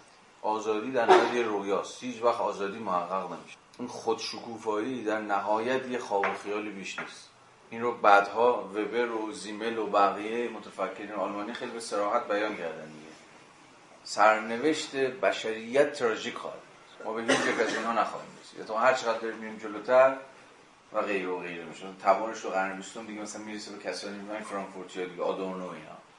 این آدمایی که در نهایت امکان یا راهی به رهایی نمی‌بینن. تبدیل میشن به مرسیه خانهای وضعیت موجود. ولی اون چیزی که در مارکس وجود داره. پس به نظر تو همین تخیل است. تخیل اوتوپیک. که همچنان باید آزادی رو طلب کرد. همچنان باید طلب وضعیتی رو داشت که انسان می‌تواند درش با خودش یکی باشه. و اگر هم قدرت انتقادی در مارکس هست به نظر میاد دقیقا از دل این انرژی اوتوپیاییش در میاد. اوکی؟ خب 131 پاراگراف دوم جنبه سوم. پس تا الان دست کم با دو تا سویه بیگانگی تو مارکس راسته شدیم؟ بیگانگی از ابژه بیگانگی از کالا از محصول بیگانگی از فرایند کار که در نهایت همون بیگانگی خود ما از خودمونه و سویه سوم. جنبه سومی از کار بیگانه شده نیز وجود دارد که از دو جنبه که قبلا بررسی کردیم استنتاج می شود آدمی موجودی نوعی است. نه تنها به این خاطر که در نظریه و عمل انواع نوع خود و سایر انواع را به عنوان عین یا ابژه خیش اختیار می کند بلکه و این بیان دیگری از همین موضوع است. با خود چنان نوعی از موجودات که واقعی و زنده است یعنی در مقام موجودی جهان شمول و بنابراین آزاد برخورد می کند خب اینجا یه مفهوم خیلی مهم مارکسی داریم. موجود نوعی species being یا هستی نوعی. میگه انسان یه هستی موجود نوعیه. چی می‌فهمید از انسان یعنی چی هستیه یا یه موجود نوعیه؟ اجتماعی خب کلیه؟ چه اجتماعی ارتباط با انواع یعنی انسان همواره در نسبت با نوع خودشه. اتفاقا خیلی از خایلگری ها این قسمت رو خیلی براشون برده بودن با دیگری اینو با مارکس خیلی با هم می‌خوان. به صراحت داره میگه اینجا دیگه خود مارکس هم. انسان موجود نوعی است. یعنی انسان همواره خودش رو نه به مسابقه موجود تنها و تکین بلکه همواره در ارتباطش می‌کنه. یعنی چی؟ یعنی انسان همواره بودن با دیگری being with other. یعنی انسان یعنی انسان همواره به این معنا موجود اجتماعیه اینجا باز جاییه که مارکس سعی می‌کنه از حیث انسان شناسی راه خودش رو با سنت اقتصاد سیاسی حاکم که مبتنی بر انسان شناسی فردگرایانه به قول خود مارکس رابینسون کروزویه جدا بکن. مارکس همیشه دست مینداخت دیگه اقتصاد سیاسی بورژوایی رو می‌گفت انسانی که اینا فرض می‌کنه یه رابینسون کروزو است. یعنی فرد تنهایی که تو جزیره خودش داره بر خودش سیر و سیاحت می‌کنه. ولی عملا انسان به تعبیر سنت ارسطویی کلمه به حکم طبیعت مدنی اجتماعی یا به تعبیر دقیق کلمه سیاسیه یا همواره با دیگرانه. به این معنا مارکس ادامه سنت ارسطوییه در حوزه انسان شناسی انسان همواره با دیگری است. یعنی انسان نوعی فرق کنیم که اجتماعی.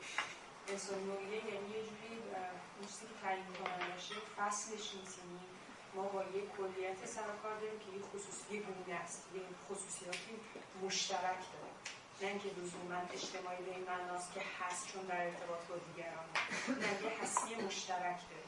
یه در واقع وضعیت مشترک داره. این به نظرم از اون نگاه یونیورسالش داره برمیاد. بیشتر از اون که بخواد بگه که در ارتباط با دیگران معنا پیدا کنه. می‌خواد بگه این هستی مشترکه. اگر اینجا نشون دادم این اتفاق داره میفته یا نشون دادم اینجا داره اتفاق میفته جاهای دیگه هم داره همین اتفاق میفته در انسان یه وضعیت مشترکی کاملی حاکم فرهنگ میشه روش ببین به نظرم هر دو این هاست. چون- اصلا یه مفهوم فلسفیه این فلسفه که نوع و همین قضیه فصل بودنه که نوع رو مشخص می‌کنه. یعنی با تفاوتش با انواع دیگه هر دو این هاست به نظرم. و نشون دادن در همتنیدگی این هاست. اینکه انسان یک نوعه و چون یک نوعه ویژگی های عامی داره ویژگی های کلی داره چیزیه که هر انسان شناسی دیگری هم می‌تونه باش موافق باشه. ولی انسان شناسی لیبرالیستی هم می‌تونه بپذیره. انسان ویژگی مشترکی در طلب نیازهای خودش روان میشه. همین هرس و آزی که ازش صفحات پیش تعبیر کرده بود. به نظرم میاد که اهمیت این داستان اینه. که مارکس می‌خواد بگه که این ویژگی های مشترک نوع انسان محصول مناسبات تاریخی انسان ها با همدیگه است.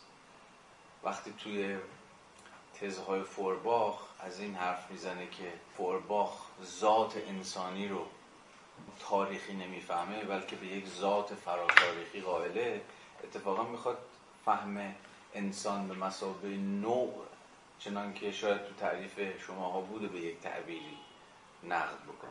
سوال اینه ویژگی های مشترک انسان در مقام یک نوع چگونه به شکل تاریخی ساخته میشه؟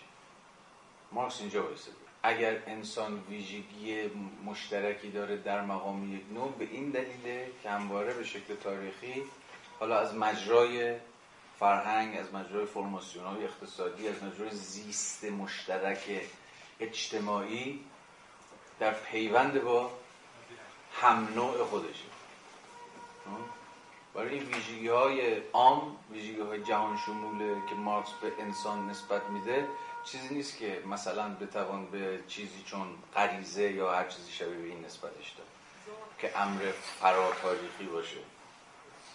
بلکه خود این ویژگی های مشترک خود این ویژگی های عام که بله انسان رو تبدیل به نوع می‌کنه محصول ظرفیت ها و امکان هایی که به شکل تاریخی در جوامع مختلف داره محقق میشه. بنابراین باید به پیوندی برقرار کرد. بین ویژگی های نوعی که انسان داره میگیم ویژگی های نوعی و یعنی ویژگی های عام که انسان داره با وضعیت های تاریخی که این ویژگی های عام رو دارن می‌سازن یا دارن تغییر میدن یا دارن بهشون تعین میبخشن. حالا یه فراز دیگه هم ازش بخونیم. یه نکته وقتی که شما بحث تاریخی رو مطرح می‌کنید در مقابل حالا فطری یا غریزی. چون یه جوری بالاخره فطرت و غریزه یه جوری دیترماین می‌کنن تاریخ هم یه جوری. اینم این تاریخی مترادف با تصادفی بودن از نظر شما. یعنی به صورت تصادفی یه سری امور با هم دیگه درآمیختن و نه- نهایتا محصولش شده این. در مقابل اون نگرشی که خب مثلا میگه طبیعی مثلا بشر چی داره به این سمت سوق داده؟ می‌خوام ببینم بدیل این که شما میگید تاریخیه یعنی اینکه یه سری امور دست به دست هم دادن بر اساس تصادف یا بر اساس خب ببینم اون منطقی که بر اون تاریخی حاکمه از نظر مارکس چیه؟ آیا فقط تصادفه یا نه؟ یه سری برایند نیروها و قدرت که یه قانونی هم بر اون حاکمه. سوال خیلی خوب و دقیقه.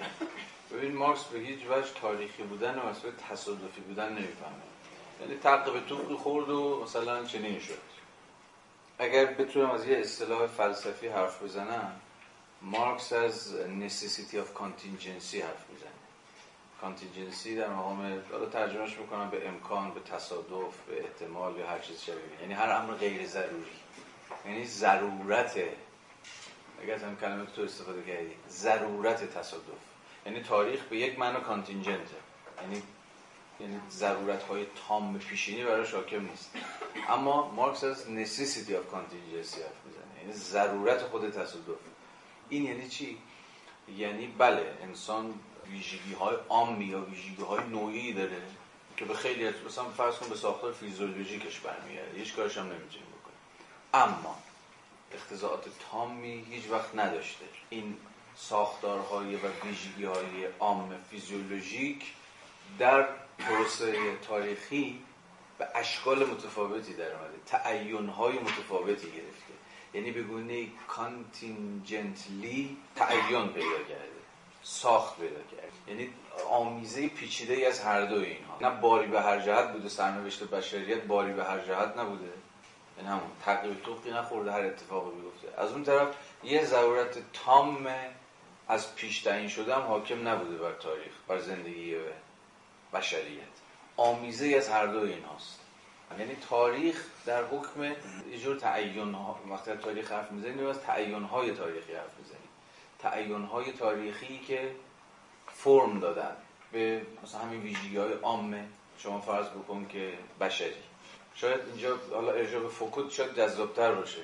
ببین فوکو چرا از تاریخ جنسیت حرف می‌زنه؟ به یک معنا خب سکسوالیته یه امر طبیعیه دیگه امر فیزیولوژیکه. همه ما واجد سکسوالیته واجد اندام های جنسی هستیم واجد روابط جنسی هستیم و غیره و غیره. در گام اول به نظر میاد وقتی از سکسوالیته داریم حرف می‌زنیم چون داریم از بدن نداریم حرف می‌زنیم چون از فیزیولوژیمون داریم حرف می‌زنیم پس امر کاملا از همون اول تا آخر طبیعی داریم حرف می‌زنیم.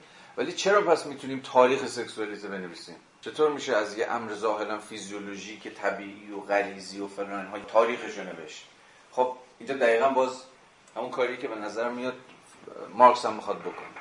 چون خود این سکسوالیته حالا تو مورد فوکو به شکل تاریخی داره ساخته میشه.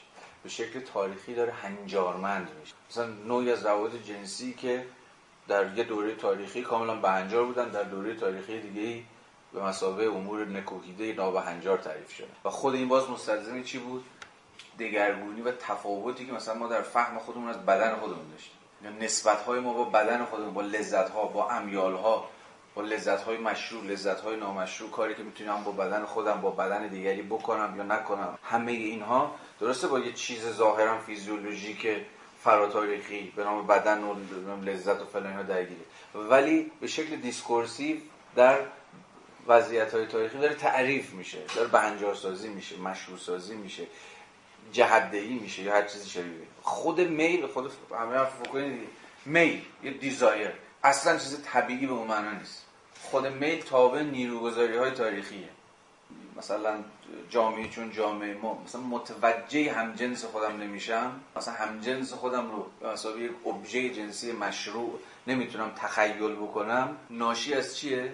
نوع خاصی از discourse که sexualité بهنجار رو تعریف کرده از مجرای آموزش و دم و دستگاه ایدولوژیک و غیره و غیره. اینو تو مخ من جا انداخته که مثلا خواستن جنس موافق مثلا نکوهیده است یا هر چیزی شبیه یعنی چی؟ یعنی میل من داره جهت دهی میشه. از مجرای تربیت و آموزش و غیره و غیره گفتی. و تو بازه های تاریخی دیگه می شود هزار یک مثال دیگه هم ارزم به حضور شما زد. یعنی مسئله اینه که اون وجوه عام طبیعی ما مثلا همین مثال سکسوالیته چجوری در تاریخ داره تعیین پیدا یعنی آمیزه ای از هم ضرورت هاست چون وقتی از بدن داریم حرف می‌زنیم بعد فیزیولوژی تابع نیروهای علیه.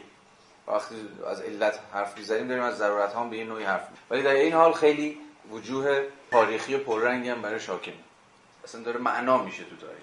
نمی‌دونم شاید تونستم که بگم کجای این معادله باید وایسا یه عنصر آگاهی هم هست که داره تعین میده به اینم. اصلا آره ولی اسمش آگاهی نیست. آگاهی یعنی انگار از روی نقشه و طرح و برنامه و فلان اینهایی یه دی مثلا انگار دارن آگاهانه. نه آگاهی رو باید بذاریم کنار. هر چیزی غیر از این باشه یه جوری دیترمایند میشه و یه جوری جبر به نظر میاد. ببین سرمایه همه این چیزهایی که مارکس در اینجا میگه خود سرمایه داری ساز و کارهایی نیست که آگاهانه کسی ساخته باشه. یعنی مهندسی نشده این روابط. منطق داره. میشه منطقش رو کشف کرد. ولی مهندس نداره. نقشه نداره. یه اتاق فکری نداره که نشسته باشه نقشه کشیده باشه که چگونه میباید این مناسبات رو صورت بندی کرد. بقول هایک اینجا جزء معدود جایی که میشه هایکی بود. هایک میگه ببین نظم اجتماعی constructed نیست. constructed یعنی ساخته شده به دست همین آگاهی های هوشمند نیست. به شکل تکاملی از مجرای پروسه تاریخی بگونه خودانگیخته یعنی با منطق درونی خودش ساخته شده. و همین دلیل هم هست که شما نمی‌تونید مهندسیش بکنید. خود مارکس می‌خواد بکنه. دقیقا. داره این آگاهی رو میده خودش که این اینجوریه. یعنی می‌خواد یه بدیلی یعنی میگه ما این آگاهی رو به دست بیاریم پس از طریق این آگاهی قابلیت اینو پیدا می‌کنیم که دست بله. ببریم درش دیگه. چرا؟ ببین مارکس به سراحت از این حرف می‌زنه که سرمایه‌داری ساز و کارها و مکانیزم هاییه که هیچ فاعلی نداره. اینو به سراحت در سرمایه میگه. این خیلی نکته مهمیه. فاعلی نداره یعنی همین. یعنی مسئله ما نیست که یقه سرمایه‌دار رو بگیریم. سرمایه‌دار هم خودش قربانی خود این نظمی که درش قرار گرفته. خیلی نکته است. مشکل مارکس با سرمایه داران نیست سوژه های آگاهی که مثلا دهن ما رو سرویس می‌کنن.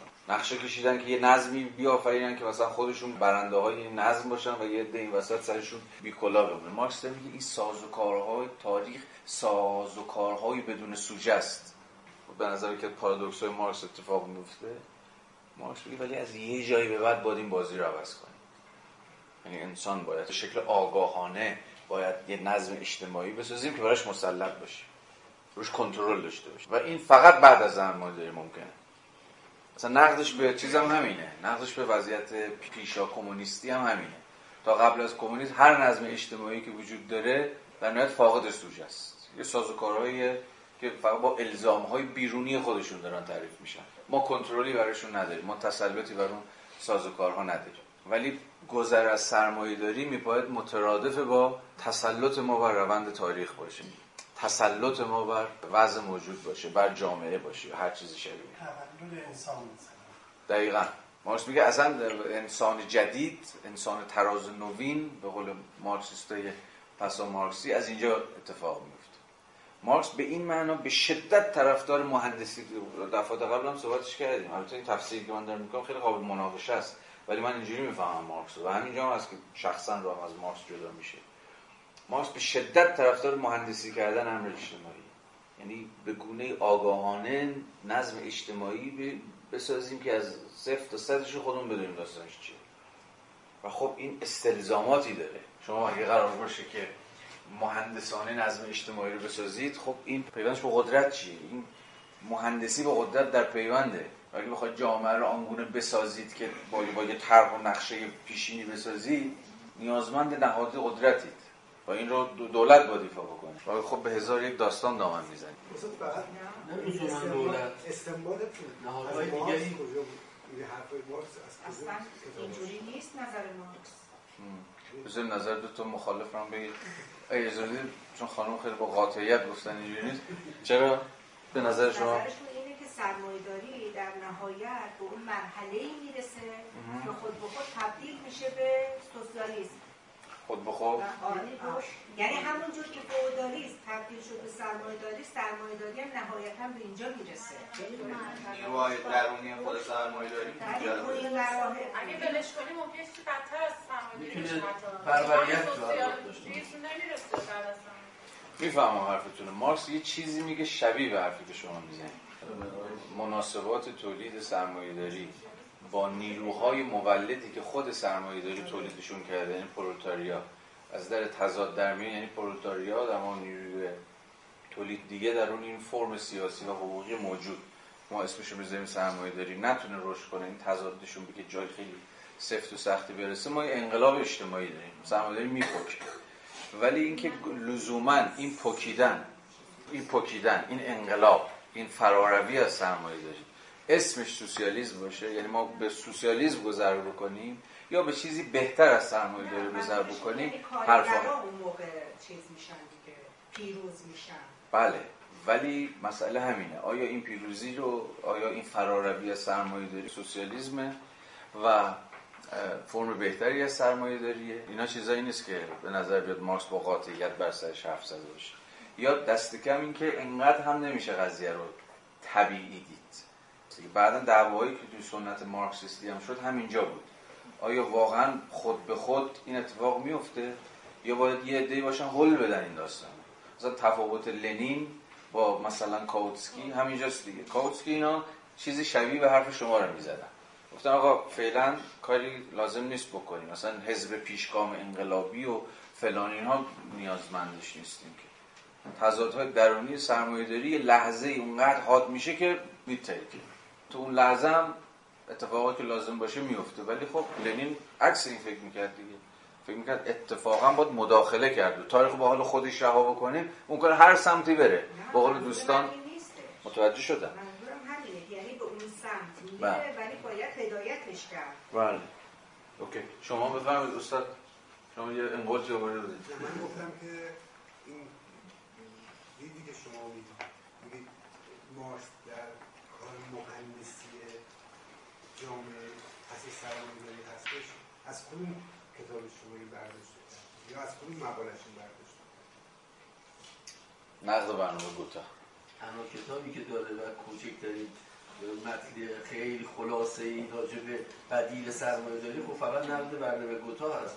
ولی این نیست که در واقع روشن کرده باشه که چگونه این تحول به دیگرگونی اتفاق بیفته. ولی ما با ترمای فعلی داریم آینده رو بررسی می‌کنیم. متوجهم. ولی جا به جا حالا اگر این پروسه مارکس خانی ما ادامه داشته باشه من جا به جا به شما نشان خواهم داد که چرا فکر می‌کنم در دیگر فرازهای مارکس هم دعایی که من کردم تفکر مهندسانه مارکس در قبال امر اجتماعی مواجه خواهید شد. یعنی نقد برنامه گوتا دیگه توپل داستان اینجور. خیلی برجسته. مارکس اونجا به سراحت تازه مارکس متأخر هم هستی مارکس که حسابی پخته شده سرمایه هم نوشته کاملا نگاه روشنی داره در قبال وضعیت. در دیگر فرازها هم به ویژه در خود گرونریسه و در مانیفست اینا رو از این متن هم البته نباید چشم پوشی کرد. مارکس به صراحت داره از این حرف می‌زنه. از یه جور عقل constructivist ی. حالا الان من نمی‌خوام الان زوده. توی دست نوشته ها زوده این بحث مطرح بشه حالا چون یه گپ و گفتی شد من یه اشاره کوتاهی بهش کردم. constructivist reason عقلی برساختگرا. عقلی که می‌خواد بر کل فرایند خودانگیخته اجتماعی مسلط بشه. حالا این چه تنشهایی رو چه مخاطراتی رو ایجاد خواهد سوال گشوده ایه باید تحمل کنیم گام به گام با هم دیگه پیش بریم. ولی آره انقلتاتون رو حتما مطرح بکنید بیشتر با هم صحبت می‌کنیم. خب اینو بخونم و تموم کنیم. به اصطلاح جنبه سوم داشتیم از این حرف می‌زدیم که وقتی از موجود نوعی حرف می‌زنیم داریم از چی حرف می‌زنیم؟ دو تا تقریبا سویه داره. انسان به مسابقه موجود نوعی. انسان موجود نوعی است به این دلیل که واجد ویژگی های عامه. به قول مارکس واجد ویژگی های یونیورساله. انسان در مقام یک نوع ممیزاتی داره مشخصاتی داره ویژگی هایی داره که چون کلیه او رو تبدیل می‌کنه به یه موجود نوعی. اما از این هم حرف زدیم که خود این ویژگی های عام ویژگی های نوعی محصول اجتماعی بودن انسان. به این معنا انسان شناسی مارکس رو تا سنت ارسطویی عقب بردیم.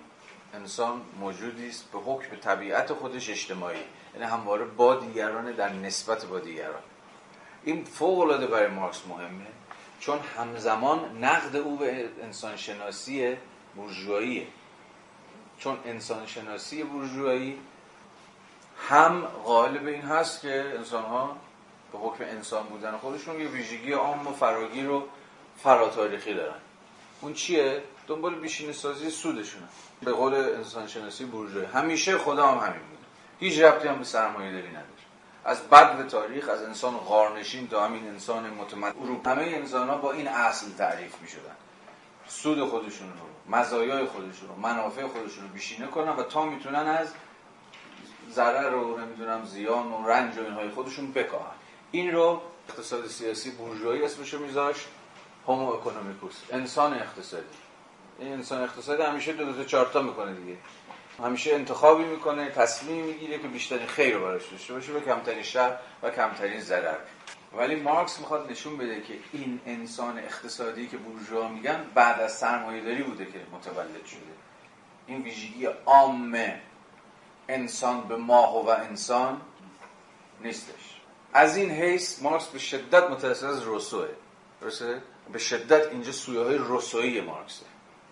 روسو انسان شناسی شو در نقد انسان شناسی هابز ساخت. روسو می‌گفت ببین این انسانی که آقای هابز میگه گرگ انسان دیگره.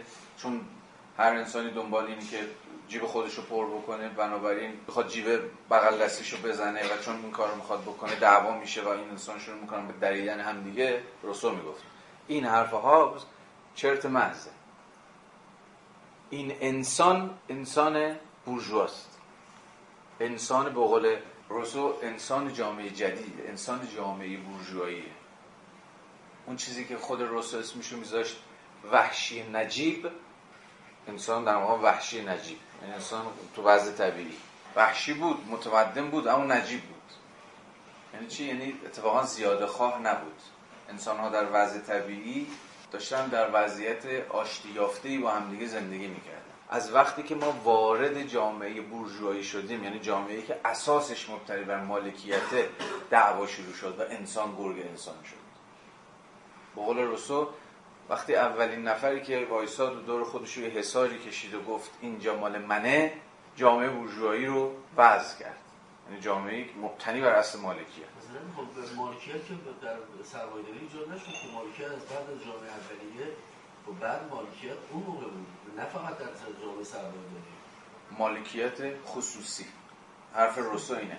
مالکیت خصوصی به اون معنایی که ما می‌فهمیم به روسو هم با سرمایه‌داری آغاز شد. تو کتابش که خوشبختانه به فارسی هم از گفتار در اقتصاد سیاسی. خیلی کار کوچولویی هم هست. یه مقاله 40 50 صفحه‌ای که روسو برای دایت المعارف نوشته. به شدت مارکس متاثر از این متن بود. به حال ادعای پس روسو این بود که بعد از اینکه مالکیت به این معنا شکل گرفت رقابت و دعوا و مناقشه و انسان گرگ انسان است و اینها شروع شد. برخلاف ادعای هابز پس این انسان این انسان انسان در وضع طبیعی نیستش که به انسانهای دیگه به چشم رقیب و به چشم دشمن و اینجور چیزا نگاه می‌کنه. جامعه سرمایه داریه که باعث شده ما به چشم تهدید به هم دیگه نگاه بکنیم. و دقیقا از همینجا به بعده که سنت مارکسی هم از همین روش روسویی برای تعریف انسان شناسی خودش تبعیت می‌کنه. یعنی انسانی که به قول مارکس در چند صفحه پیش انسانی است که فقط به دنبال اون بیشین سازی سودشه. این رو اصلا نباید فراتاریخش کرد. اینو باید با یک وضعیت تاریخی توضیح داد. این انسان خودش تولید شده یه وضعیت تاریخی که اسم روشنی هم براش داریم جامعه سرمایه داری یعنی خود انسان شناسی مارکس هم به این معنی پس تاریخی. حالا اینها رو داشته باشید و این فراز آخر رو با هم دیگه بخونیم و ببندیم. 132 پاراگراف دو. کار بیگانه شده با بیگانه ساختن آدمی یک از طبیعت و دو از خود یعنی این دومیش این دوش مهمه. یعنی از خود یعنی از کارکردهای عملی و فعالیت حیاتیش نوع انسان را از آدمی بیگانه می کار بیگانه شده زندگی نوعی را به وسیله جهت زندگی فردی تغییر بنابراین ما یه تقابلی داریم بین نوع و فرد. انسان موجود نوعیه یعنی در اینجاست که باید نوعی رو در در پیوند با دیگران بفهمیم. اما در جامعه سرمایه‌داری از مجرای فرآیند کار تبدیل میشه این انسان به مسابقه موجود نوعی به انسانی که فقط برای هستی فردی تکین و تنهای خودش زندگی می‌کنه نه برای نوع خودش یا در ارتباط با نوع خودش. یه بار دیگه این جمله رو ببینید. کار بیگانه شده با بیگانه ساختن آدمی از خود یعنی از کارکردهای عملی و فعالیت حیاتیش نوع انسان شده زندگی نوعی را به وسیله ای جهت زندگی فردی تقلیل می‌دهد. چرا میگه وسیله؟ چرا داره میگه زندگی نوعی میشه وسیله ای برای زندگی فردی؟ اینجا کاملا حواسش به کانت هم هست دیگه. کانت میگفتش که باید به انسان ها به مسابقه قایات فی نفسه نگریست. نه به مسابقه وسیله یا ابزاری به انسان های دیگر به مسابه وسیله یا ابزاری برای تحقق نیات و اهداف خودمان برای همینه که برخی از مارکسیستان معتقدن که به شدت می‌توان کانت رو در راستای سوسیالیسم خوند. چون افق کانت اینه که انسان خود آیت خود باشه نه وسیله یا ابزاری برای دیگری.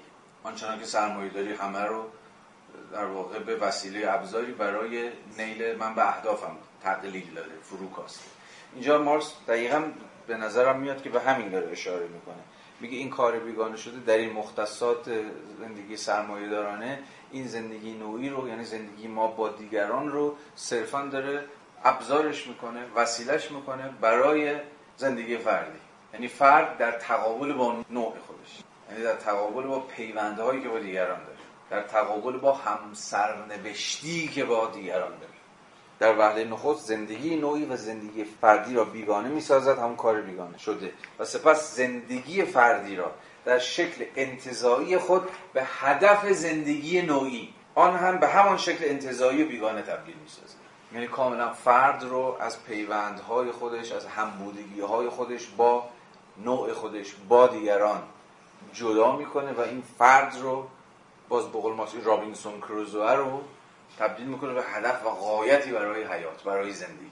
این میشه همون فردیت پرستی که به نظر مارکس اساس اقتصاد سیاسی بورژوایی. یا مثلا اساس تمدن و جامعه جدید. در صورتی که مارکس در ادامه به ما خواهد گفت اگر فردی هم وجود داشته باشه که حتما وجود داره همواره فردی است که از مجرای ارتباطش میشه و تعریف میشه. فرد در مقام یک هستی اتمیستی در مقام یک اتم جدا افتاده از دیگران که همه زندگی خودش رو فقط با وقف به قول مارکس زندگی فردی خودش بکنه باز به قول مارکس یک امر انتظایی. امر انتظایی نه در مقام امر هپروتی یعنی امری که فقط ممکن میشه معنای تحت لفظی انتظار جدا کردن. فرد فقط زمانی وجود داره که خودش رو به تمام جدا بکنه. یا به تمام رشته های پیوند خودش رو جدا بکنه از دیگرانی که همواره با اونها در نسبتی خب اجازه بدید تموم کنیم. جلسه همینجا. مرسی دوستان. تا بعد